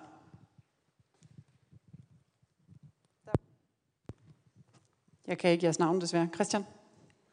Det er helt i orden. Jamen altså, øh, du nævner det her med USA især. Øhm. Undskyld, jeg tror, jeg, I må gerne lige nævne, hvilket parti fra os. Ja. Jeg, jeg glemmer det. Jeg ved ikke, om I også glemmer det. Bare lige sådan Christian et eller andet. Det var Christian fra, fra Venstre Ungdom. Og øh, nu nævner det her med USA. Og det at Trump, han, øh, han trækker USA væk, eller ind mod sig selv, og væk fra et, et, et, et globalt ansvar og fokus, det betyder ikke, at vi skal give op på, på, på NATO eller samarbejdet med USA. USA er øh, altafgørende, også for, for, for Danmarks ageren udenrigspolitisk. Der kommer også en tid efter Trump, Gud skal takke og lov. Så, så det handler om, at vi skal ikke give op øh, på det projekt, selvom at Trump han, øh, han er en svær øh, person at blive klog på. Øh, men der, hvor vi så ser, at det skaber et tomrum, for eksempel lige nu, er meget aktuelt, nede i grænsen mellem Syrien og Tyrkiet, der har vi nogle kurder, som har været vores samarbejdspartnere i at bekæmpe islamisk stat. Og dem har vi øh, ja, øh, ladt i stikken. Amerikanerne især, det er dem, der trukket sig ud. Øh, men det er også dem, der trak det store læs. De er blevet ladt i stikken. Og øh, der kunne jeg godt se, at når USA de trækker sig ud der, hvad skal vi så gøre? Skal vi bare lade dem blive slagtet af tyrkerne? Nej, det synes jeg ikke. Derfor synes jeg, at vi måske skal se på, hvad vi ellers kan gøre. Og øh, i Venstre Ungdom, der støtter vi, at vi skal droppe det forsvarsforbehold, vi har over for EU. At man også godt kan kigge på og lave ting sammen i EU, forsvarspolitisk. De fleste EU-lande er også med i NATO. Øhm, og øh, så se på, om ikke man skulle lave en øh, EU-mission dernede, for simpelthen at sikre, at det her det ikke er noget et folkemord af kurder. Sofie, jeg tror, du er markeret. Ja, men jeg, jeg, vi kommer alligevel lidt øh, ind på det her til sidst. Altså, jeg synes, det er ret afgørende, at man, kan diskutere det der med NATO, og vi kan alle sammen sidde her og håbe på, at øh, efter Donald Trump, der kommer der en, en præsident i USA, der øh, er mere villig til internationalt samarbejde, der er bedre til øh, at overholde internationale aftaler. Men vi bliver også bare nødt til at... Øh, at lave nogle andre løsninger, imens vi venter. Øh, også i det frygtelige tilfælde, at vi ikke skulle få noget, der var bedre end Trump bagefter. Øh, så jeg synes virkelig, det er afgørende, at man tager EU-samarbejdet seriøst. At man øh, prøver at samarbejde om at finde nogle løsninger på, hvordan vi kan hjælpe, øh, og hvordan EU kan... Øh, hjælpe med humanitær bistand i de områder, hvor det er nødvendigt. Jeg synes, det er super mærkeligt, at man fra EU's side bare kigger over på det, der foregår i det nordlige Syrien lige nu, og ikke rigtig er villig til at gøre noget. Øh, at måske er frygt for, at Erdogan faktisk vil sende en masse flygtninge i vores retning. Men jeg synes virkelig, det er afgørende, at vi er klar til at øh, støtte de mennesker, der hjælp med at nedkæmpe islamisk stat. Lukas, du jeg tænker, det er ret vigtigt, at vi tager tilbage til det, du starter med, nemlig at det internationale samarbejde så sprækker. Det vil jeg gerne opponere lidt imod, fordi hvor, hvor mange af jer følger med i det, der sker i England lige nu med Brexit? Bare ræk hånden op. Okay, hvor mange af jer har set Top Gear? Prøv at række hånden op. Har I set der i Top Gear, hvor de tager en bil, og så kører de det bare direkte ind i en væg, og så ser man bilen gå i stykker? Brexit er lidt det, bare politisk, hvor du så ser det i slow motion. Englands økonomi fuldstændig faldt fra hinanden under Brexit. Og det, der er ved det, det er, hvad gør Brexit? Jo, Brexit er en katastrofe, det er en skandale, og det er også demokratisk problematisk. Men til gengæld kan man jo se, at efter Brexit, så begynder danskerne i højere grad at støtte op om EU-samarbejdet. Efter Brexit, så begynder resten af EU's lande faktisk at stå sætter sammen. Fordi England har bevist, hvor vigtigt internationalt samarbejde er. England har bevist, at selvom du er en gammel kolonimagt, der har storhedsvandet, så kan du faktisk ikke stå alene i den verden, vi har i dag. Og derfor mener vi i Radikal Ungdom, at vi skal have en fælles EU her, fordi vi kan ikke længere stole på, at USA hjælper os, hvis der er et problem i NATO-regi. Vi kan ikke længere stole på, at USA vælger den type præsident, vi godt kan lide. Til gengæld kan vi godt stole på, at EU, hvis vi har et fælles forsvarssamarbejde og en fælles her i EU, kan være med til at kæmpe for demokratiske rettigheder i hele verden. Og der må jeg bare sige, der synes jeg simpelthen ikke, det er nok, når Sofie fra SFU siger, at EU måske skal noget hjælpe lidt i Tyrkiet. Jeg synes ikke, det er nok, når Christian fra VU siger, at vi bare skal gøre, at EU skal måske fjerne forsvarsforbeholdet, så skal det være det. Vi bliver nødt til at have nogle visioner internationalt. Vi bliver nødt til at gå hele vejen. Og vi bliver nødt til at se i de øjnene, at Brexit er en katastrofe, men til gengæld skal vi stå endnu tættere i EU. Vi har brug for en fælles EU her, så vi kan stå fast på vores demokratiske rettigheder i hele verden. Jeg tror, vi starter lige. Øh, det var et rigtig godt spørgsmål. Tusind tak for det. Øh, hvordan styrker vi et internationalt øh, samarbejde, eller EU, og den stigende nationalisme? Du, og det var Frederiks tur faktisk, og han har også markeret, har en holdning til det. Ja, vil vi begynde at smide nogle af de lande ud, som øh, konsekvent bryder øh, ikke bare deres egne øh, grundlov, eller ændrer deres grundlov i demokratisk retning, men rent faktisk øh, bryder gang på gang internationale konventioner og skider på det, der er EU's fundament, nemlig frihedsrettighederne. For jeg må bare sige, Altså, Danmark er et meget, meget lille land. Hvis I tager rundt i verden, og folk øh, øh, spørger, hvor kommer man fra, og man siger Danmark. Altså, folk aner jo ikke... Øh, altså, folk hører noget om vores, øh, har hørt noget om vores danske model og sådan noget, men de fleste tror jo hos Andersen er fra, øh, fra, fra en eller anden nordtysk provins. Altså, Danmark er et ufatteligt lille land, og derfor er vi dybt afhængige af noget internationalt samarbejde. Ellers kan vi ikke løse klima. Ellers kan vi ikke løse terrorisme. Ellers kan vi ikke løse ungdomsarbejdsløshed. Men problemet er jo, at alle dem, der siger, at vi bare skal samle EU, hvad er det for et EU, man gerne vil samle? Polen og Ungarn, som er en del af det europæiske samarbejde, de skider højt og flot på de principper, der er EU's, nemlig at journalister smider man ikke i fængsel, dommer er ikke politisk udpeget, de er uafhængige, øh, man skal give rettigheder til både seksuelle mindretal, til kvinder osv. De kører den russiske vej meget mere, end de kører den europæiske vej. Så EU har et kæmpe forklaringsproblem. Når Sofie taler om, at vi skal samle EU, og vi skal gå væk fra USA, det er for det første dybt uenig i. USA er de eneste, der kan noget i den vestlige verden. Det, det, altså, vi, vi er fucked uden USA. Hver eneste gang, vi skal have løst et problem i, det her, i den her verden, lige siden 2. verdenskrig, så er det USA, der har løst det. EU kan ikke noget. Men hvem er det, du vil samle om en, en EU her? Er det Polen? Er det Ungarn? Hvem er det? Som kort, fordi øh, der er mange, der gerne vil tælle, og vi har Anders der der helt vildt gerne vil ind og kommentere. Jamen altså, jeg synes, jeg, jeg synes faktisk, Frederik han havde fat i den lange ende til sidst, nemlig at vi har, vi har behov for USA.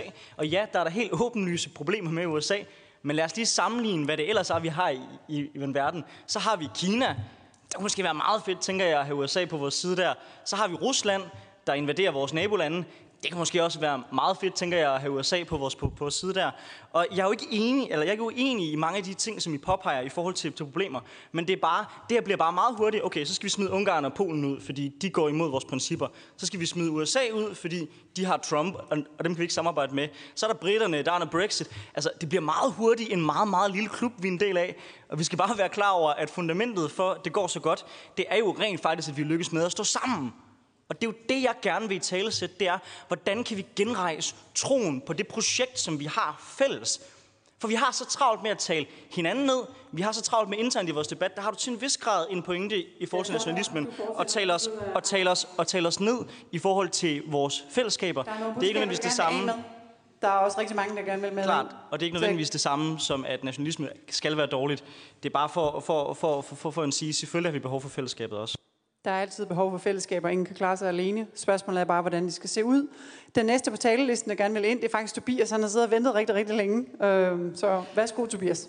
Jamen, jeg vil egentlig også bare lægge mig lidt i spor, fordi at det vi bare bliver nødt til at forholde os til, det er den verden, som kommer til at være vores i fremtiden, bliver mere og mere ustabil, hvis man i hvert fald vælger at følge den vej, der hedder, jamen hvis du ikke overholder præcis de samme øh, kan man sige, idealer, som det er, vi for Danmark gerne vil have, så smider vi dig ud af vores internationale samarbejde. Så bliver det en meget, meget lille klub, når det er, man siger, at man gerne vil have en forsvarssamarbejde øh, i EU, hvor det er, at man ikke har øh, nogen af de østeuropæiske lande med. Man har et Italien, som også, må jeg forstå i forhold til jeres øh, definition, begynder at bevæge sig i en forkert retning. De skal måske så også med ud af et fremtidigt samarbejde. Hvad er det så egentlig for et forsvars forsvarssamarbejde i Europa, man vil have? I stedet for at vælge det, der er second best, så lad os da vælge det, som er, vi ved, vi har. Nemlig jeg vil gerne tilbage til spørgsmålet, Et, Hvordan styrker vi vores internationale alliancer?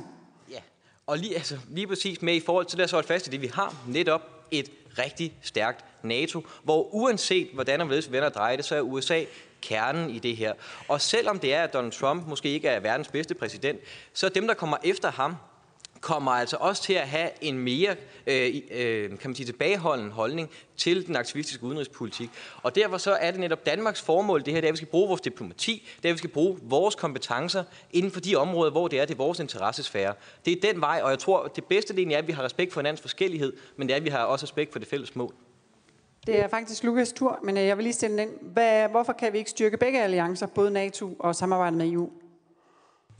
Der var ikke nogen, der sagde, at det var gensidigt udelukkende. Det er en præmis, du stiller op, som jeg ikke nødvendigvis accepterer. I Radikal Ungdom synes vi også, at vi skal bidrage mere til NATO, fordi vi skal overholde de internationale aftaler, vi har indgået, og de internationale forpligtelser, vi har. Så der håber jeg svarer. Så vil jeg gerne lige hurtigt svare på det, Tobias siger her, fordi der er jo ikke nogen, der har sagt, at vi bare skal smide folk ud.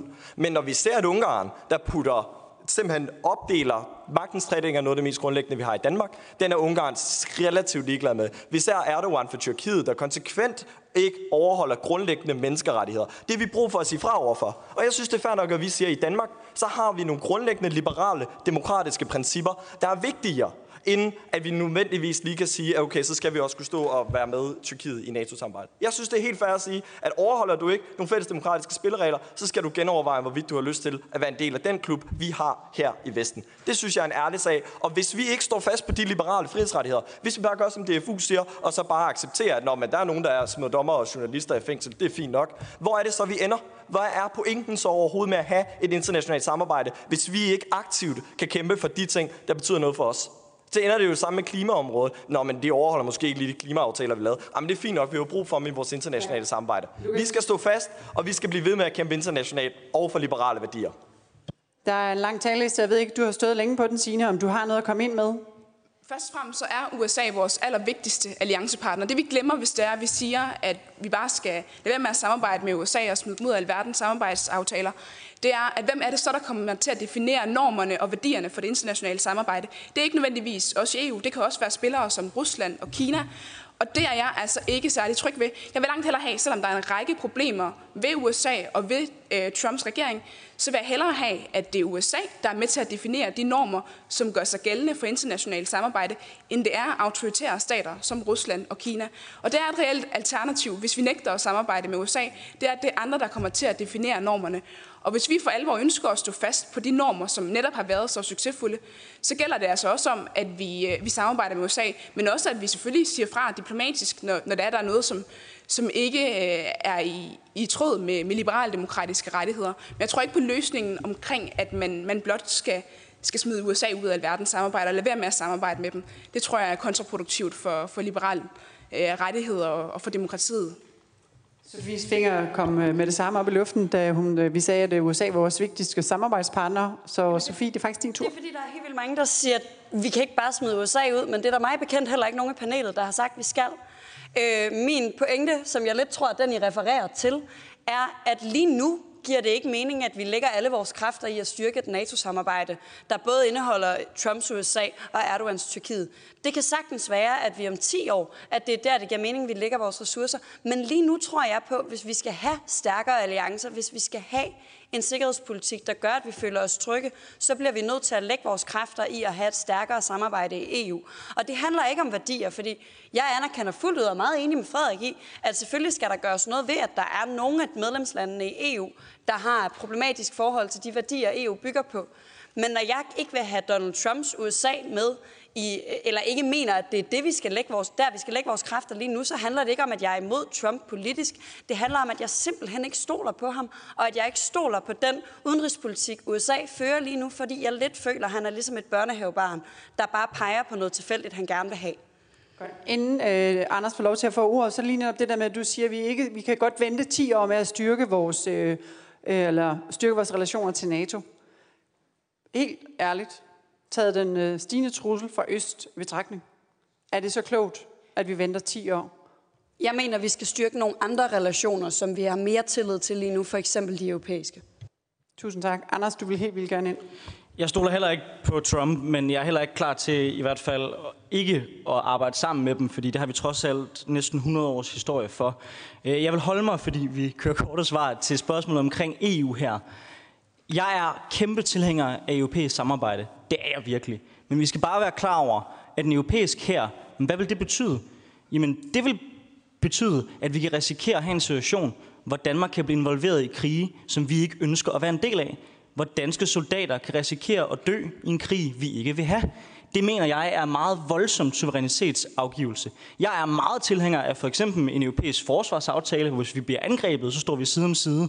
Men en decideret EU her, jamen det vil kunne betyde enten, at vi ikke kan gøre noget, fordi alle folk skal være enige før, før vi gør noget, eller, som jeg nok antager, det de radikale gerne vil have, at det er per flertals beslutning. Det vil gøre, at Tyskland og, øh, og øh, Frankrig vil have meget stor indflydelse på, om danske soldater skal i krig.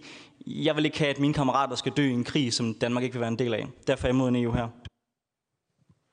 Jeg tror øh, Signe først, og så Frederik.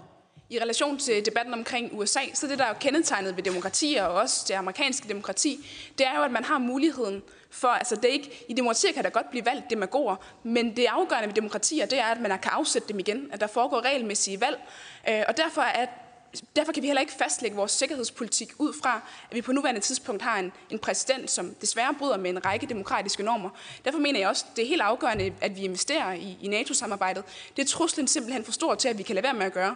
Fordi der kommer en tid efter Trump, og, allige, og på trods af Trump har vi stadig en del fælles interesser med USA, og med den tradition, som USA og det demokratiske USA bygger på.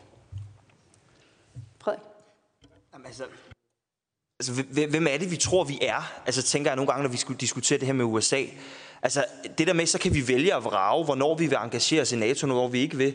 Altså, øh, hvad så om fem år, hvis, øh, hvis øh, russerne og kineserne begynder at indtage noget af Grønland og gøre krav på det, og, og vi så kommer tækkende til amerikanerne, til Donald Trumps efterfølger og spørger, åh, kan vi ikke... Øh, kan I ikke godt komme og hjælpe os? Og så siger de, altså, I har ikke givet betalt en skid ind til den der alliance i 5-6 år, fordi I har været trætte af de ledere, vi har valgt. Så ærgerligt. Det må jeres egen øh, 200-300 øh, øh, soldater, ej, det passer ikke, vi har rigtig mange gode soldater, men det må jeres egne soldater øh, håndtere. Sådan, sådan går det jo ikke. Altså, vi bliver jo nødt til at byde ind. Danmark har ikke noget valg. Prøv at vi er et lille bitte land. Og så bare lige tre et ensætningsforslag til, hvordan vi styrker de internationale relationer, for at gøre det lidt mere konkret. Vi skal arbejde hen imod 2%-målsætningen i NATO. Vi skal stoppe besparelserne i udenrigstjenesten, begynde at oprette nye ambassader rundt omkring i verden. Vi har nedlagt ufattelig meget. Danmarks diplomatiske forbindelser er historisk ringe. Og det tredje, vi bliver nødt til sammen med grønlænderne at lægge en plan for, hvordan vi kan styrke vores ter- territorialforsvar i det arktiske område, og også få USA med ind i den diskussion, så vi kan stå sammen mod kineserne og mod russerne, som har rigtig store interesser i det område, i takt med isen trækker sig tilbage. Det burde vi gøre konkret. Er der nogen, der er uenige med ham? Der er, nej, vi er faktisk enige med de tre konkrete ting. Det var fantastisk at se et øh, samlet panel være enige om øh, tre konkrete forslag. Der var nogen, der reagerede anderledes i forhold til det, der var jo inde og tale omkring USA, da, da snakken gik på det. Jeg tror, øh, Lukas, du havde et eller andet, du gerne vil med. Der er jo ikke nogen, der har sagt, at vi ikke skal samarbejde med USA længere. Det er den største stråmand, I kommer til at høre i den debat, udover da Morten Messerschmidt sagde, at man skulle have en global CO2-afgift, men man ikke skulle samarbejde mere i EU. Altså, det giver jo ingen mening, at vi frasorterer vores samarbejde med USA, men det giver mening, at vi siger, at vi skal arbejde os hen imod at samarbejde endnu tættere om forsvarspolitikken i EU. Vi kan sagtens samarbejde endnu tættere i EU, samtidig med, at vi også samarbejder i NATO. Og derfor er jeg rigtig glad for at høre de ting, Frederik siger. Det, der så bare ærger mig lidt ved for eksempel Socialdemokratiet, det er, at jeg jo ikke har hørt indtil videre, at I er interesseret i at afskaffe for eksempel vores forsvarsforbehold, så vi kan gå fuldstændig ind i det europæiske samarbejde om vores forsvar og sikkerhedspolitik. Det er den ene ting. Den anden ting, det er, hvem er det, der skal stå op imod Kina? Vi har lige nu en autoritær magt, der i højere grad er fuldstændig ligeglad med menneskerettighederne. Vi ved ikke, hvor mange mennesker Kina henretter om året. Fordi at når Amnesty spørger Kina, hvor mange mennesker slår ihjel hvert år igennem dødstraf, så nægter Kina at give, vise os deres tal. Vi har et kæmpe problem i et endnu mere magtfuldt Kina, og hvis EU ikke skal sige fra over for Kina, så ved jeg ikke, hvem der skal. Og det er også det, det handler om for mig. EU skal sige fra over for folk, der ikke respekterer menneskerettighederne, og der ikke respekterer liberale frihedsrettigheder. Tusind tak. Tiden er ved at være gået. Jeg har et kort spørgsmål til jer, som I enten skal svare ja eller nej til. Skal Danmark fortsætte sin aktivistiske udenrigspolitik? Vi tager bare en runde, ja, undskyld. Jeg tror i højere grad, det skal handle om... Det var ja eller nej? Øh, øh, ja. Og skal må jeg uddybe, eller? Nej. Okay. Er det, Mina? Selvfølgelig skal vi det. Ja. Ja. Nej. Kæmpe ja. Tusind, tusind tak for jeres svar. Det var, hvad vi nåede på den her runde. Tusind, tusind tak til Signe, Frederik, Lukas, Tobias, Christian, Sofie og Anders. Tusind tak for jeres tid. Så er der frokostpause. Jeg for Adam Meinerts. Han er sekretariatschef i øh, Folk og Sikkerhed, og han vil øh, have lov til at sige pænt tak for i dag. Det vil jeg i hvert fald. Tusind tak, fordi I er kommet. Det har været en rigtig, rigtig god øh, dag for os, og jeg håber også, at I har fået noget ud af det. Øh, for os så var det rigtig vigtigt, blandt andet det her med cybersikkerhed, at fortælle det også på en måde, hvor det er, at vi får noget, noget mere action ind over det. Øhm, inden I går herfra, så vil jeg bede om, ligesom den klimabevidste generation I er, at tage jeres skrald. Og jeg ved, der er nogle øh, spande derovre til flaskerne også. Så tusind tak, fordi I er kommet. Tak.